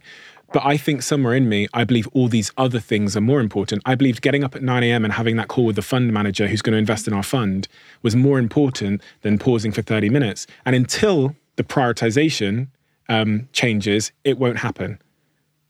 Is that accurate? Does that make sense? Like, am I yeah. or am I BSing myself? I don't know. Only you know. Yeah, because there's some things I believe and I want to do, but they're not winning out over the other things. Sure. I think part of it is this idea that, you know, our morning routines are now extended, you know, hours and hours and hours. Like, what are you going to actually do to begin your day? Are you going to get up? You're not going to set the alarm, so you're going to wake up later, so you get your rest, and then you're going to do your meditation, and then you're going to do your cold plunge and your sauna and your workout and your morning pages and your journaling. It's 1 o'clock in the afternoon. Yeah. Yeah. So I understand that. There's something very human about that. But I think it's curious. I mean, you recently had Sam Harris on the podcast. Yeah. You've had Russell. You've had all these people. They're you know, I mean, Sam, atheist, right? So he's non-threatening to you from that kind of organized religion perspective or spirituality perspective. And yet, I think he would aggressively advise you that 30-minute meditation is far more important than these other things that your brain is telling you should come first. I look at it through the context of that discipline equation, and I say, okay, friction's probably quite high because it's difficult for me to sit down and do nothing. That's quite a difficult psychological challenge for me. The enjoyment of it is probably not high enough, and the why is probably not clear enough. So if something happens in my life, if I have some kind of experience, maybe I go on a retreat and someone sits with me for 7 days and they really show me, I need to feel it and see it for myself, how transformative this is. And they find some way to make it more enjoyable for me and reduce the friction, it will stick. Sleep is a really interesting example of this, how it stuck in my life. Last night, before I went to bed, I kissed my girlfriend on the lips. I said, last night, babe, my sleep efficiency was really, really low. So I'm going to sleep in the spare room tonight, which is my room. And I slept in the room. I wake up first thing in the morning, look at my Whoop, check exactly how much sleep I've had. Because I ran the experiment of not sleeping and sleeping and saw the variance using data to understand the correlation in my mood, performance, and how I feel is so great when I haven't had restorative sleep. It stuck. Mm-hmm. And now it's like a non-negotiable in my life. And meditation will have to do the same thing. It will have to impress upon me so greatly the advantages of it that why part will become discipline. It's not there yet with me. And does that have to be experiential? I think so. Or could you take the advice of people who are practitioners of this, who could tell you, trusted people, people like Sam Harris, Tim Ferriss, people like that, you know, you probably on some level, appreciate their wisdom and believe that they're credible in what they're telling you? So they've all told me. See, this is the thing. It goes to beliefs, right? Yeah, and this is what I talk about with beliefs. It's interesting too. You're like, I could see the gears in your brain working. You have this mental model and you're trying to solve it intellectually. I believe that our beliefs are most significantly influenced by our first party experiences. And that's why I talk about running these experiments and building self-belief. If you try and have a conversation with a flat earther, you can tell them all that. You can show them pictures. You have a whole thing in the book about this. Yeah. The only way you would ever convert a flat earther is taking them up there. That's the only way. Taking up there and looking at the planet. That's the only way. There probably would be another reason they would come up with. Oh yeah, when they got up there, they would say, "Oh, this is an illusion, this mirror." This. But that's the closest you could do, and it's the same with climate change. Until people see the river in their own village overflowing every single week, they're not going to see a gradual change happening in the atmosphere. They won't believe it. So the same, I think, applies for all of us when we're trying to change our beliefs. You have to go and get first-party evidence that you subjectively accept as true. And I can expose you to first-party evidence, but you might not subjectively accept it's true. So you have to then accept that it's true.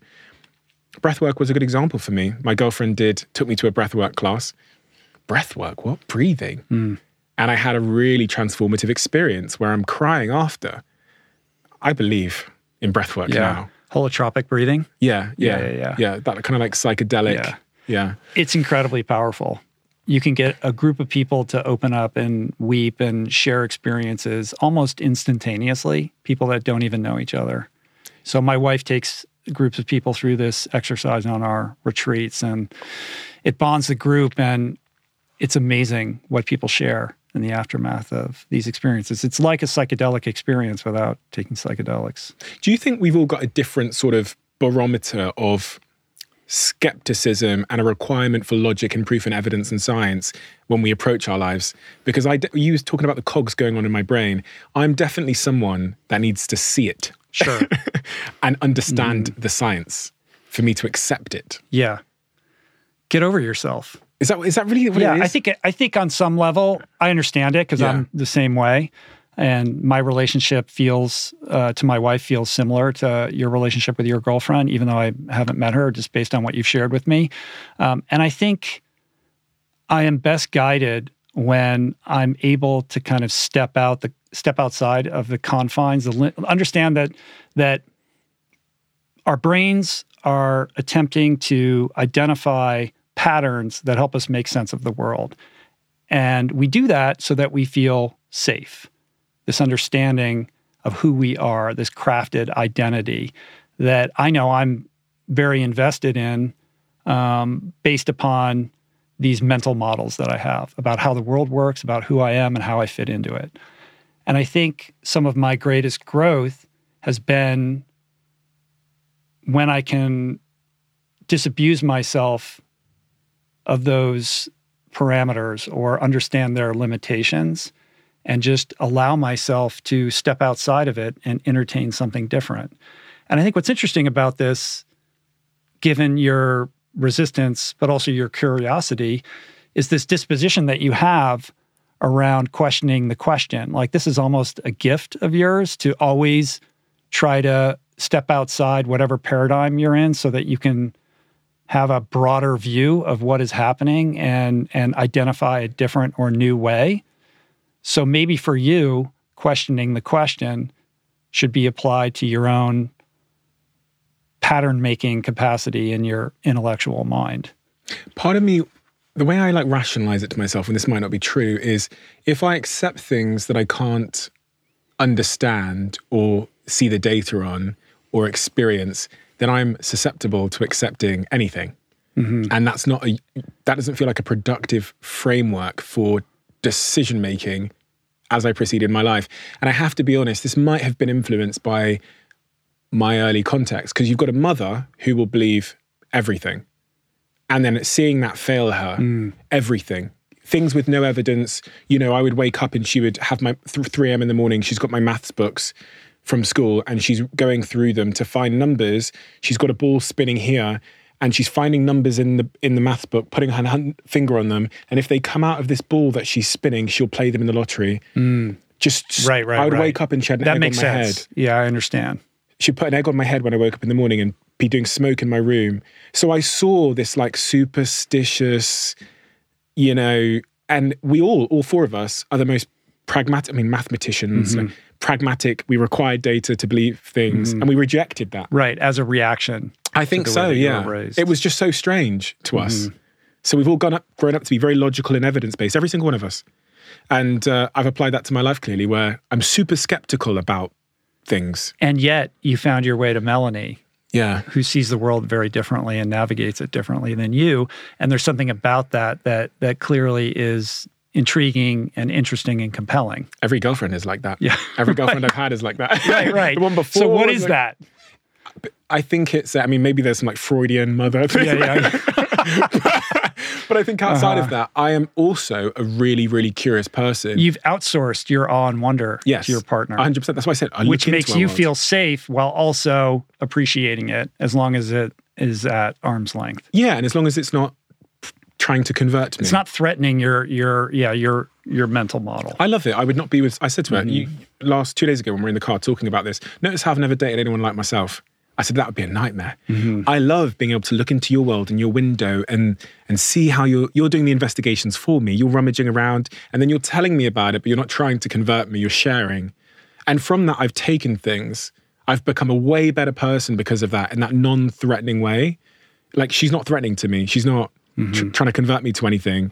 So it's been a wonderful balance in my life having her, both for work-life balance or whatever they call it, but also for like spiritual balance. And she'll notice in me, she's noticed a huge change in me since she met me. It's just slower. Mm-hmm. My girlfriend, and I say this with all respect, she defaults to accepting new ideas and beliefs about the world. Mm-hmm. I default to interrogation and pessimism.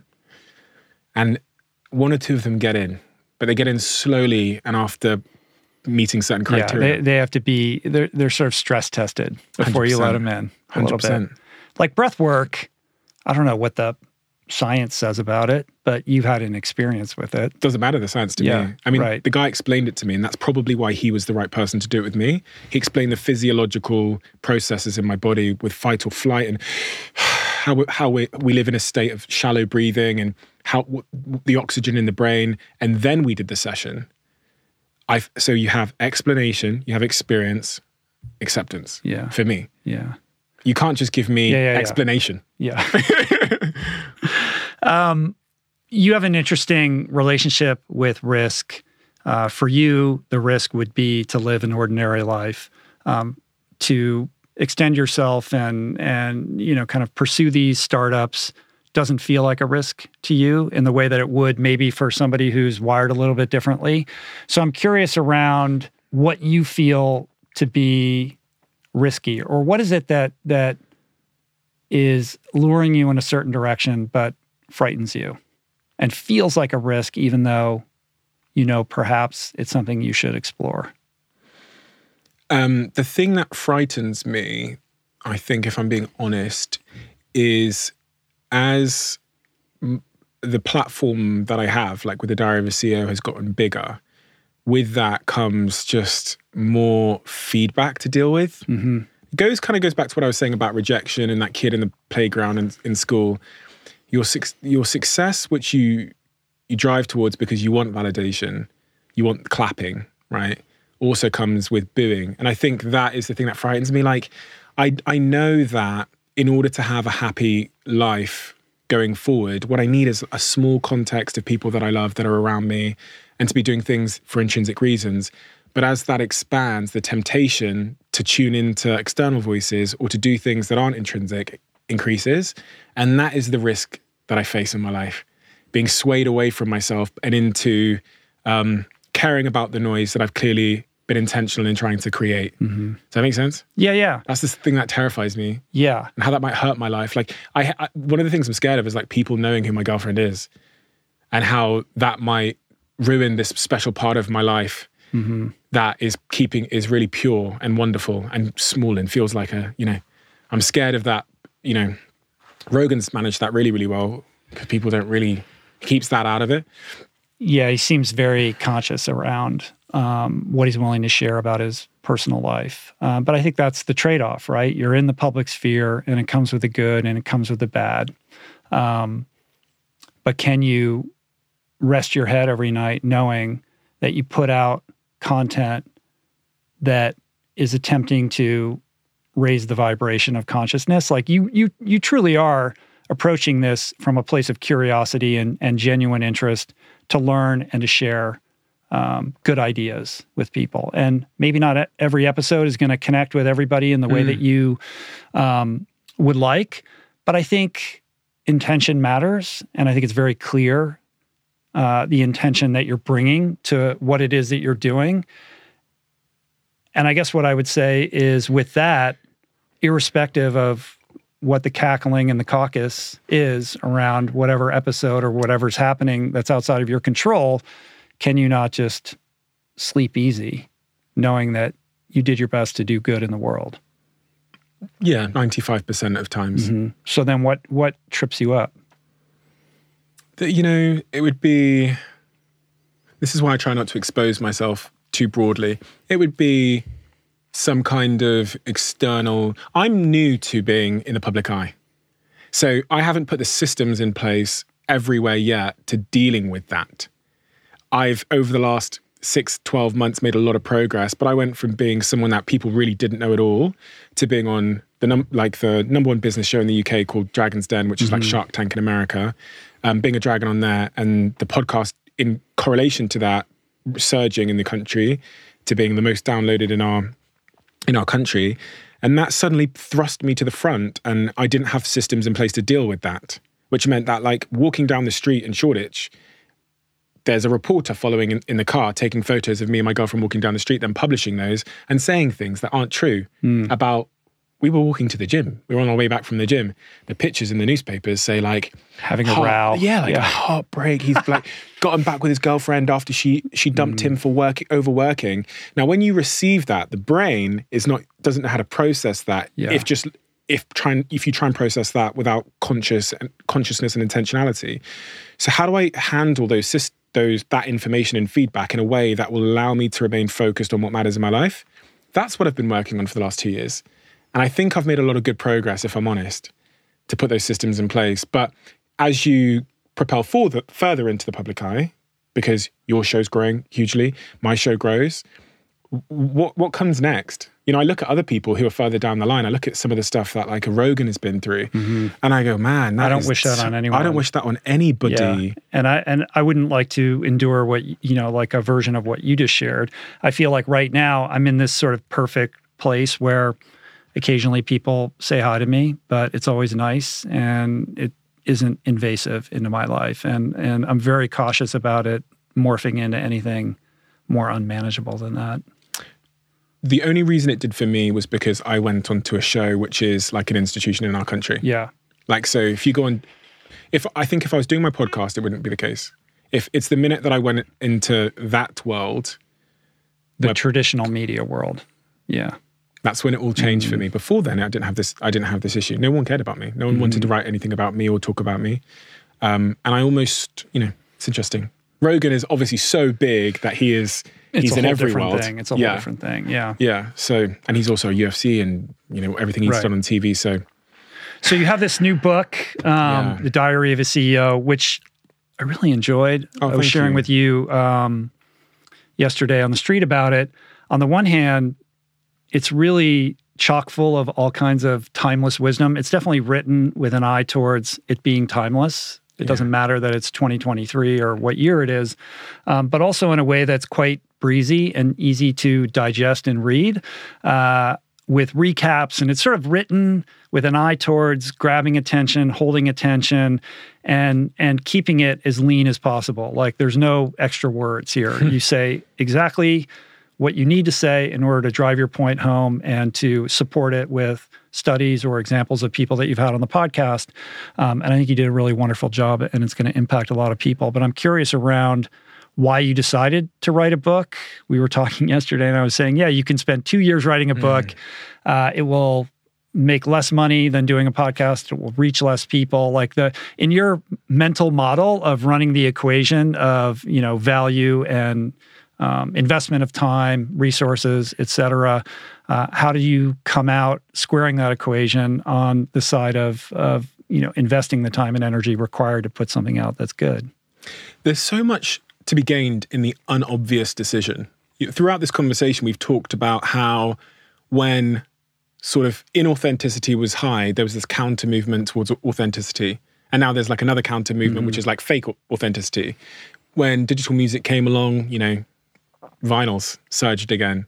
Now that we've become more glued to screens and phones, IRL community things are surging. You even see bowling alleys making a comeback and miniature golf and all these things. And I believe the same about pickleball. Yeah, all of these things that are coming back. And it's I love it so much because I bet on humans' innate desire for connection and being together in a world where everyone's optimizing in the other direction. It will always be there. So there's a big opportunity there to bring people together. Last night, we actually did a dinner party for Diary of a CEO listeners. Third one we've done. There's nothing more magical that we've ever done as a team. There's nothing where people won't leave the room. 20 total strangers from our community that stand up. They all have question cards in front of them from the podcast. They reveal something deeply intimate about them, vulnerable about them. Those 20 people become best friends that night. They're literally best friends. They make WhatsApp groups together and then they're friends for like since the last one we've done, they've been meeting up recurringly. There's something so beautiful about the unobvious, polar opposite path. There's wonder there. And that's kind of how I see a book. I spend all my time making content, Instagram quotes and podcasts, and the wonder I found in something both physical, that has such depth, that takes so long to write, is hard to articulate. But it's the most enjoyable thing to me when a couple 100,000 people, whoever or however many that buy that book, read that, focus on it, and then have a conversation with me about it. It's way more impactful than the Facebook video I did that did 30 million views, that was just a quick, cheap viral video, 3 minutes long, that did a big number, but in terms of meaning, didn't mean anything to anyone. Books are depth, they're meaning, and they're considered. There's no comment section, you know? Yeah. It's so special. Yeah, it's indelible and lasting in a culture that's increasingly recycled. There is still a sense of permanence around writing books. Exactly, and it makes no sense. It makes no sense if you score it based on the traditional scoring system, like you did, like money, time it takes, reach. But it makes all the sense when you score it based on fulfillment for me to write it, fulfillment for the people that take the time to complete the book, and as you say, enduring, because social media and all these other mediums are fairly ephemeral. This is the antithesis of that. Mm-hmm. There's usually value in the antithesis. That's what I've come to learn in my life. So if somebody's listening or watching this and they're thinking, I'm not a business person, I have no desire to be a CEO, I don't even know any CEOs except maybe my boss, like, why should I read this book? And I have a lot of reasons that I could speak to about that, but I want to hear from you. Like, the average person picking this up, Diary of a CEO. I'm not a business person. I'm not any of those things. I consider myself to be a guy who's trying to live the best life I can and who has conducted experiments over the last 15 years to understanding exactly what you described, to understanding which laws and principles will get me closer to living the life I want to live. And I think that's what this book is, largely. It's these 33 principles that have been hard fought through experimentation in my life, relating to yourself, towards being happy, towards having good relationships, towards knowing how to communicate with another human being, towards how to tell stories, to understanding the psychological biases that are at force in all of our lives, making us choose Apple over Samsung or Uber over Lyft or whatever it is. Understanding why humans do what they do, including yourself, is really the nature of this book. And it allows you to understand your team members, yourself, your customers, and all of those things. So yeah, it's a social psychology book, really, more than anything. And the first third of it is really about the self. Yeah. With this idea that you can't be a leader or run an organization if you're not first tending to your vessel. And you discuss all the various ways in which you've done that, or things you've learned as a result of hosting the podcast about that. But that's the fundamental pillar upon which everything else rests. Can I ask you a question? Because you're a very smart person, and I know you actually read the book. So what law stood out to you? I've never had any feedback on the book, Heather, before, because you're one of the first to read it. Well, I think that certainly there's plenty in there that I already knew, or maybe I didn't have words for, but I already kind of understood the idea that knowledge is the best investment of your energy, and that everything is built upon from there: skill, relationships, network, etc. I really love that idea. The 1%, kind of David Braille's Ford rule, who's the British cycling Team Sky guy.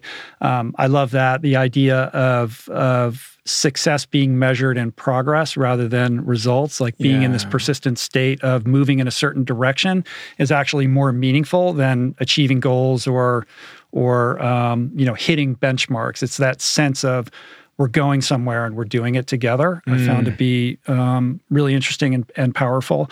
And then all this sort of marketing stuff that I don't know about, like why the Apple Store is the way it is and why that works, creating this, first allowing you to touch the products and having a sense of ownership over them, and the kind of luxury scarcity notion of space to product ratio that exists there. And the examples that you gave around creating friction between the customer and the product, I thought was something I hadn't heard of with the cake mix. And, it wasn't working when it was so easy until they realized that and said, okay, now you have to add an egg. And suddenly sales were more, like all these weird kind of counterintuitive marketing things that then you go on to describe how you apply them in your podcast was personally relevant to me. Because I was like, wait, he does what? Like, I'm reading this book. I joked with you yesterday, I'm going to make everyone on my team read this. I'm like, all these, like this is some fucking crazy Machiavellian shit that he's doing on his podcast that's making it grow. And like,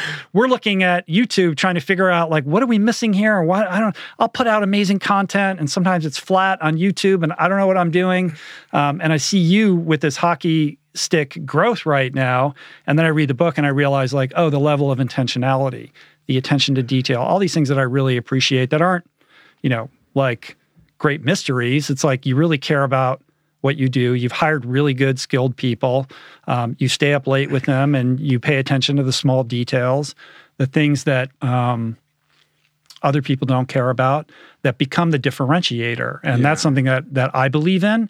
And I thought that I was doing until I read the book and realized like, oh, this guy's at a whole fucking other level. Like the story that you tell about when the guests come in to the studio, you do enough research to play the music that they like their favorite music. And not one guest has ever mentioned it. No. But the idea that you think that that's important as a detail. And then I was trying to remember what music you were playing when I came in. I can't remember. I don't know.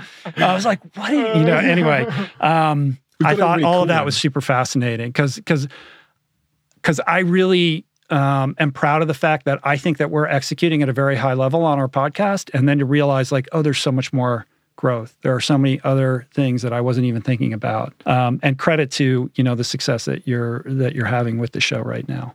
But I think those details are all super important, but I think they speak to a broader commitment and intentionality that you're bringing to the conversations. And I think that's the real mover in why your show is doing so well and connecting with so many people. Because none of those details matter unless the conversation itself is special. The conversation itself is the part that I feel like I haven't ran any experiments on.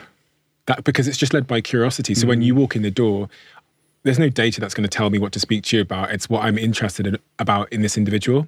Outside of that, the process undergoes a lot of experimentation and 1% searching. But the conversation is like I said with Simon Sinek, where he comes and sits down and says, I'm lonely. I'm going to ask him the questions I care about. I've actually never written a question down. I have bullet points of dates and stuff, but I've never in my own. You want to see my outline? This is like, I do the same thing. Oh, there you go. They're not questions. They're just, they're ideas, right? But I think this is interesting because this goes to what we were talking about earlier, the head and the heart. The head wants to say, here's the architecture for a perfect conversation. Here's how I'm going to do it. I'm going to start with the Mr. Beast 5-second. How do I grab them? Well, I'll go on YouTube. I'll look at all the videos this person has done. And when I see those peaks, I know that's what people are most interested in. So I'm going to come out of the gate and ask that question first. That's all good. I'm not saying that doesn't work, but truthfully, the art of the conversation is a heart-centered thing, right? Are you present? Are you listening?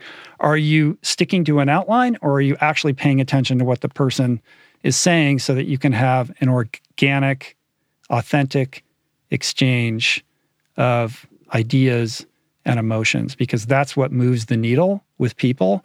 And I always say, when people ask me, how do you approach podcast conversations? You do a lot of prep, but then you have to, like an actor, you have to put it away. And you have to be willing to go wherever it wants to lead you. And my goal as a host is to emotionally connect with the guest. If I can do that, then I can trust and have faith that the conversation will go in the direction that it's meant to go. But when I allow my head to be in the driver's seat, it ends up being flat. So for me, it's all about the emotional connection. And I always prided myself on the guy who could make the guest cry or evoke, something true and special emotionally in the person that I'm talking to. And I see you as somebody who really understands that as well. And that being at the heart of what you're trying to do. And that's something that you're not going to solve with a spreadsheet or a model. So interesting, because people say we've had a lot of emotion on our show. And in hindsight, when you're interviewed, people try and ask you how that happens. And so you're trying to figure it out yourself. So you're trying to apply your head and go, well, maybe it's because we do this and this and this and this and this. But it's a hindsight thing. At the end of the day, it's because I genuinely cared about trying to find something out about them and really understand that thing.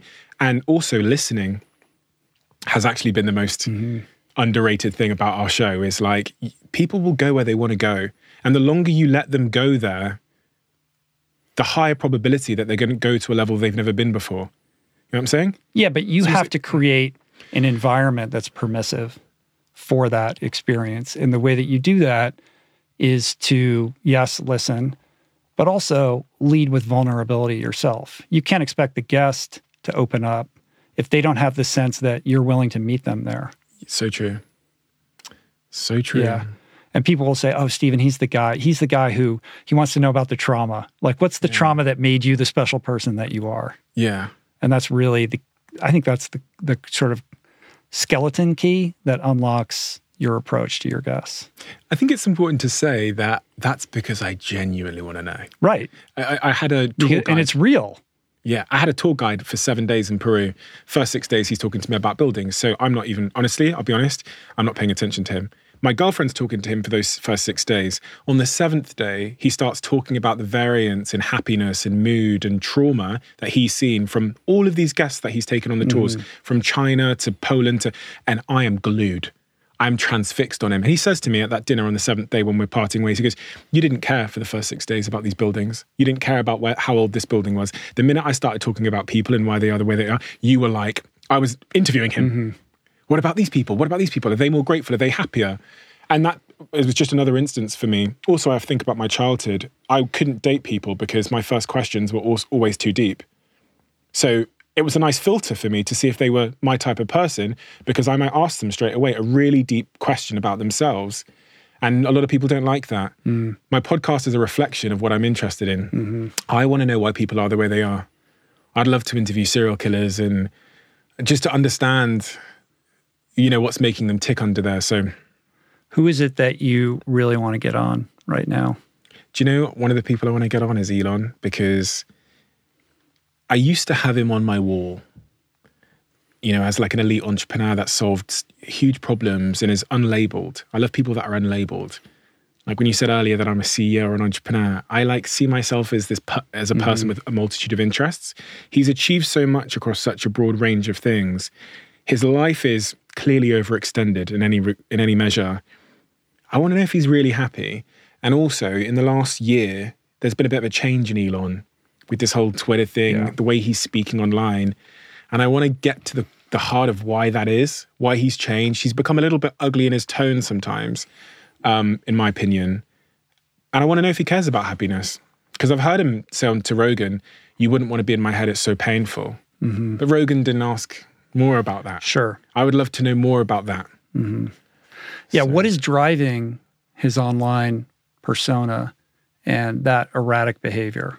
What's beneath that? What's behind that? What is the need that he's trying to fill by purchasing Twitter and becoming this sort of, trolly kind of edgelord online? What is it doing? It's not befitting a man of his stature who has, you know, really revolutionized industry.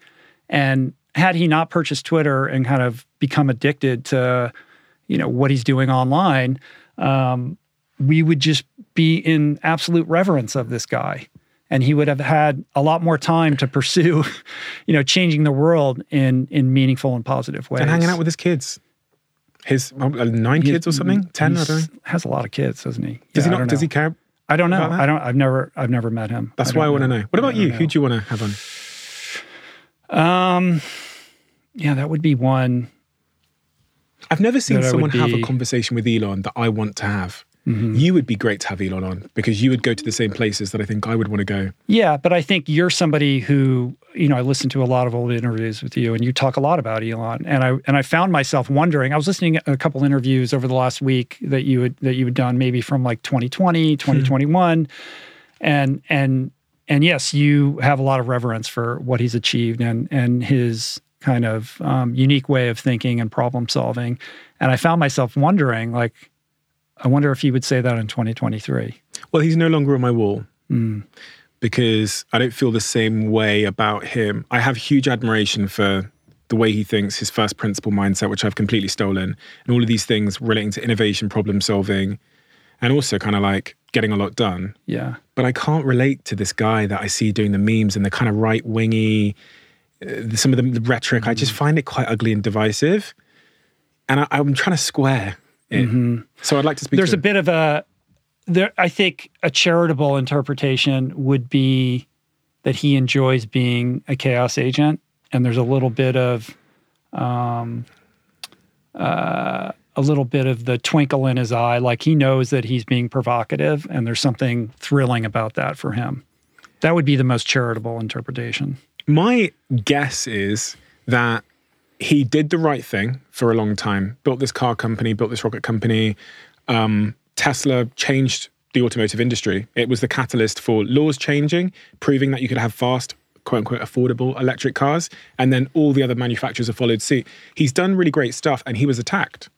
And he was attacked relentlessly. Mm-hmm. And even the president of the United States, when talking about environmental issues, attacked him for And he's not invited onto their like panel of EV, auto manufacturers. The left have attacked mm-hmm. him relentlessly. Yeah. So he's found a home, as he kind of puts it on his own words, on the right. And as a way to stop the attacks or take control over it of all these journalists, he bought Twitter. Mm-hmm. That was the home of the attacks. It was kind of a way to stifle the attacks. Now he finds himself over on the right, kind of. And, I think that was it. I think he couldn't comprehend that he was doing good for good reasons, yet these people were trying to destroy him. And they were trying to destroy mm-hmm. him.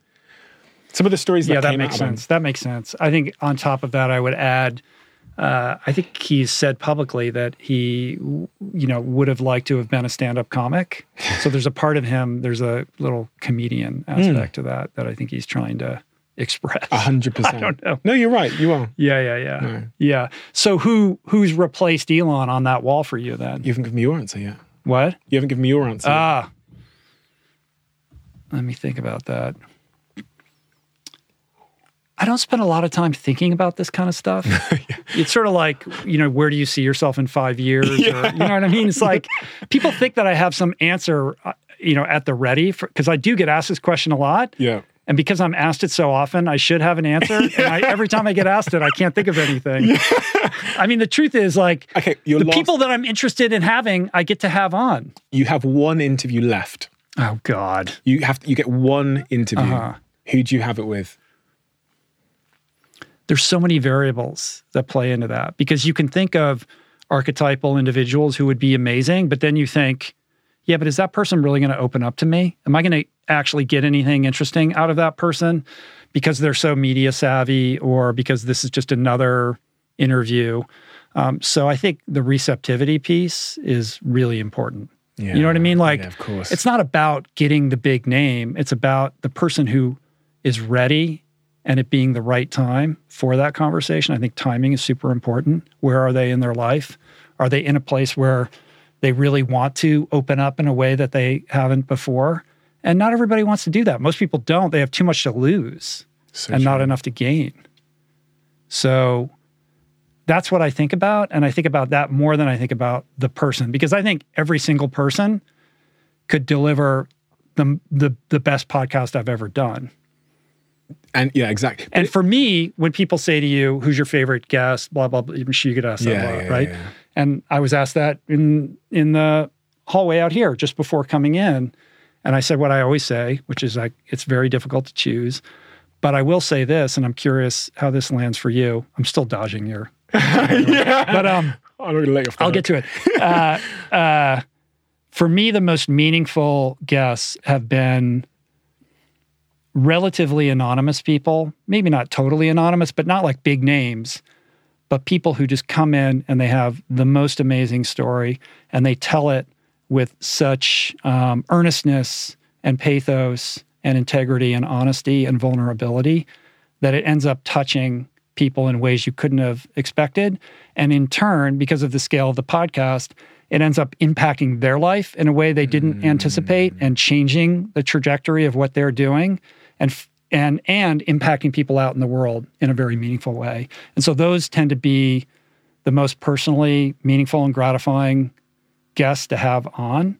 And they're not ones that you would know their names necessarily. So I'm always looking for those people. You help that person get the credit they deserve. Sure. You have the privilege of shining a light on somebody who is deserving of that attention, who otherwise might never have received it. Mm. So as fun as it is to have shiny people on the podcast, the real value for me is in finding those nuggets, you know, that are hidden under the rocks and maybe living between the crevices, and unearthing them and pushing them out in front and saying, share. I mean, I couldn't add another word to what you just said. If I had to add a different point, my second favorite type of guest, I mean, that's definitely it. We say this all the time, but my second favorite is when you think you know someone because they've been in the public eye and they've presented a certain image. We had a guy on called Jimmy Carr, and he's a comedian that's known for just one-liners. They're usually kind of like filthy one-liners. And he walked in that day and he was this completely different person, this deep philosophical guy that spent the whole 2 hours talking about what happiness truly is. And it shocked me. It shocked our viewers. And it was one of the best performing conversations. A totally different individual to the one you know. Yeah. That felt really worthwhile. Yeah. Yeah, but that's like lightning striking. You know what I mean? You can't manufacture that in somebody. No. Like, it takes two people. And that, like, it goes back to what I was saying about timing.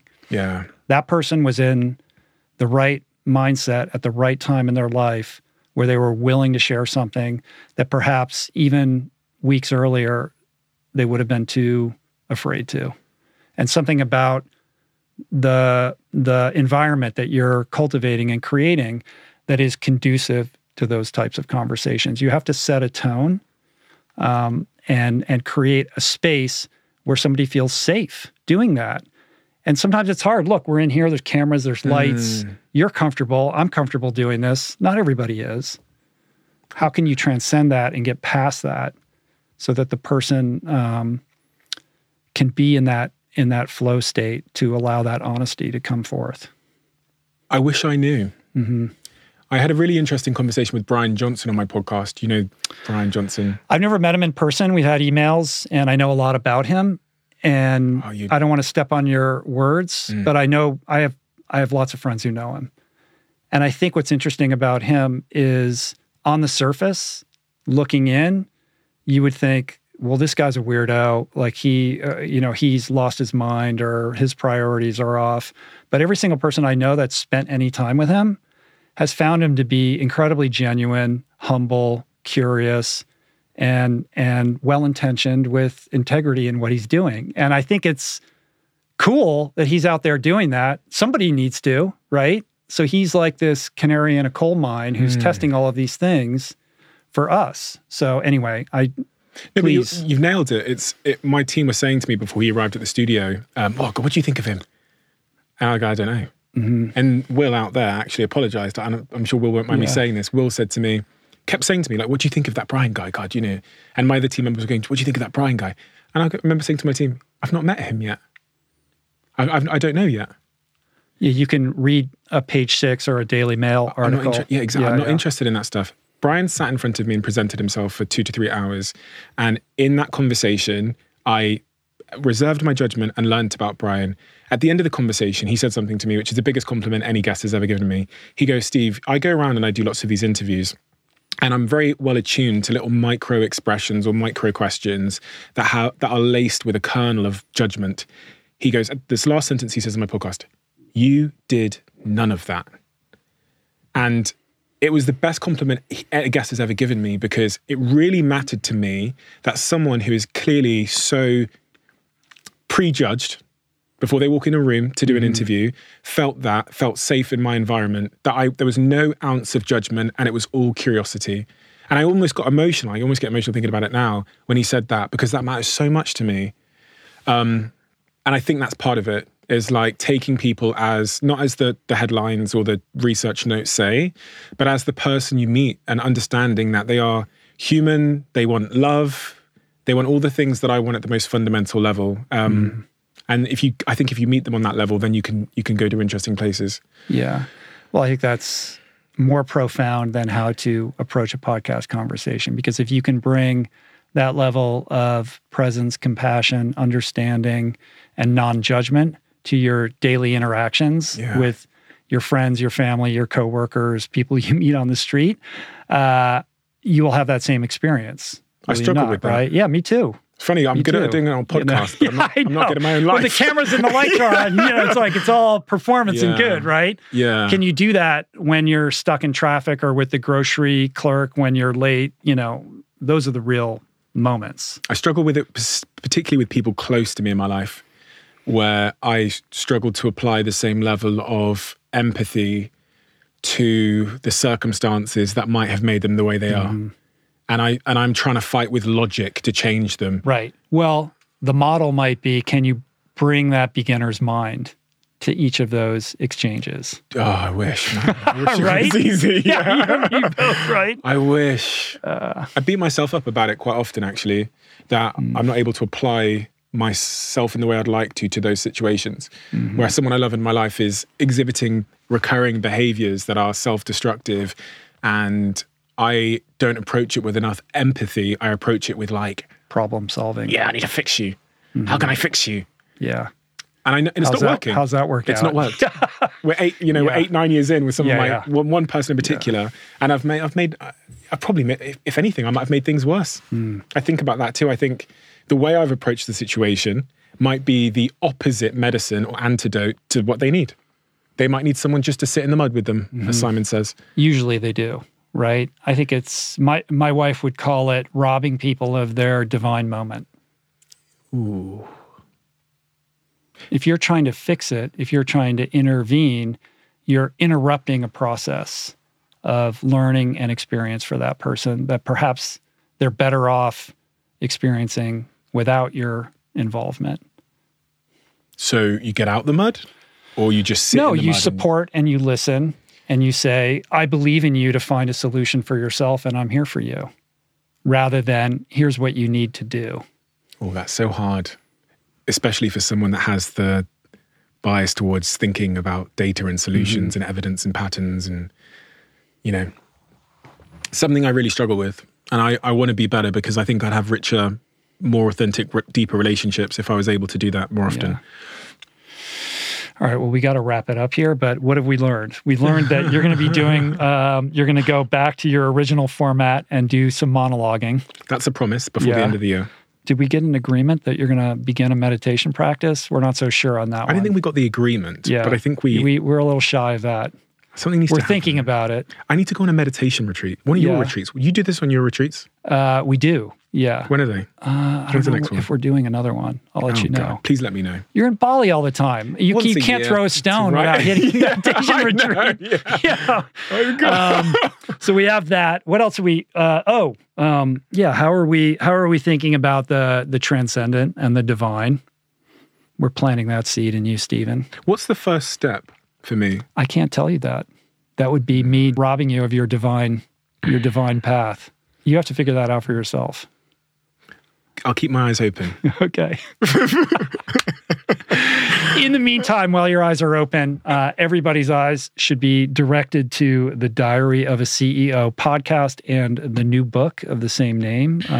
Again, you did really a wonderful job with this book. Thank you. Even if you have no interest in business, it's really a primer for how to think about your own life, how to prioritize your time, your resources, your attention. And if nothing else, it allows you to see the world more clearly in the way that some of your favorite companies operate to manipulate you, hijack your attention, and garner your business. Is there anything else? What is the main idea you want people to take away from this book? You've nailed it. I have nothing more to add. And thank you so much for inviting me onto your platform. You're someone that I've watched for many, many years. And there's so much about you that I admire that I realize I will never get to. And again, maybe this is the distinction between aspiration and admiration or something, but there's so much about the way you conduct yourself, the way you hold yourself, your values and your integrity, that I think I'm still a little bit short on, but I aspire to get there. And it's indescribable. I don't even know how I pointed it, but it's the way in which you carry yourself and the clarity of your intentions and how I experience that I would love to replicate someday or get closer to. So you're a big role model for me in that regard. And that's why spending time with you recording, but also when we went to watch Manchester United lose in London was really wonderful because vicariously, it's contagious. Part of it is sort of impressed upon me. So I thank you for that. I thank you for inviting me onto your show because it is one of the legendary shows out there. And so it's an honor. I really, I appreciate that. That means a lot, Steven. It really does. It touches me that you would say that. My kind of reflexive reaction to that is to deflect and also make sure that you understand that I'm just riddled with character defects. So whatever I'm emanating, please understand that I'm, my own worst enemy most of the time. But that means a lot. You know, I've been watching you for quite some time and how you show up in public life, and I think it's incredibly admirable and impactful. The integrity and the thoughtfulness that you put into what you're sharing, why you're sharing it, and how you're sharing it, particularly in contrast to this sort of entrepreneurship CEO wealth porn of social media, of people getting out of, sports cars and walking onto private jets, et cetera. I mean, that's what we're attuned to. And you're modeling something very different. And the fact that you have become this powerful role model for an entire new generation of entrepreneurs, business people, and just people who are of influence in the world, I think is very meaningful. And I wish there were more people out there like you. And the fact that when I came and did your show, which I enjoyed tremendously, you then extended an invitation for me and my kid to join you at a Manchester United game, and I got to spend a whole afternoon with you, was an incredibly kind gesture that I will not forget. I really appreciate what you do and how you do it. Thank you, Rich. Yeah. I don't know what else to say. Thank you. Yeah, so everybody check out Diary of a CEO podcast, book, at Steven on social, at Steven Bartlett on Instagram, though? Steven on Instagram and then Steven Bartlett on Twitter, yeah. Yeah, okay. I had it reversed. Yeah. And either way, he's easy to find. Yeah. He's inescapable, right? And next time you come to LA, please, let's try to hang out a little bit. I look forward to it. Cheers. Thank you so much. It's an honor. Yeah, thank you. Peace. Bye.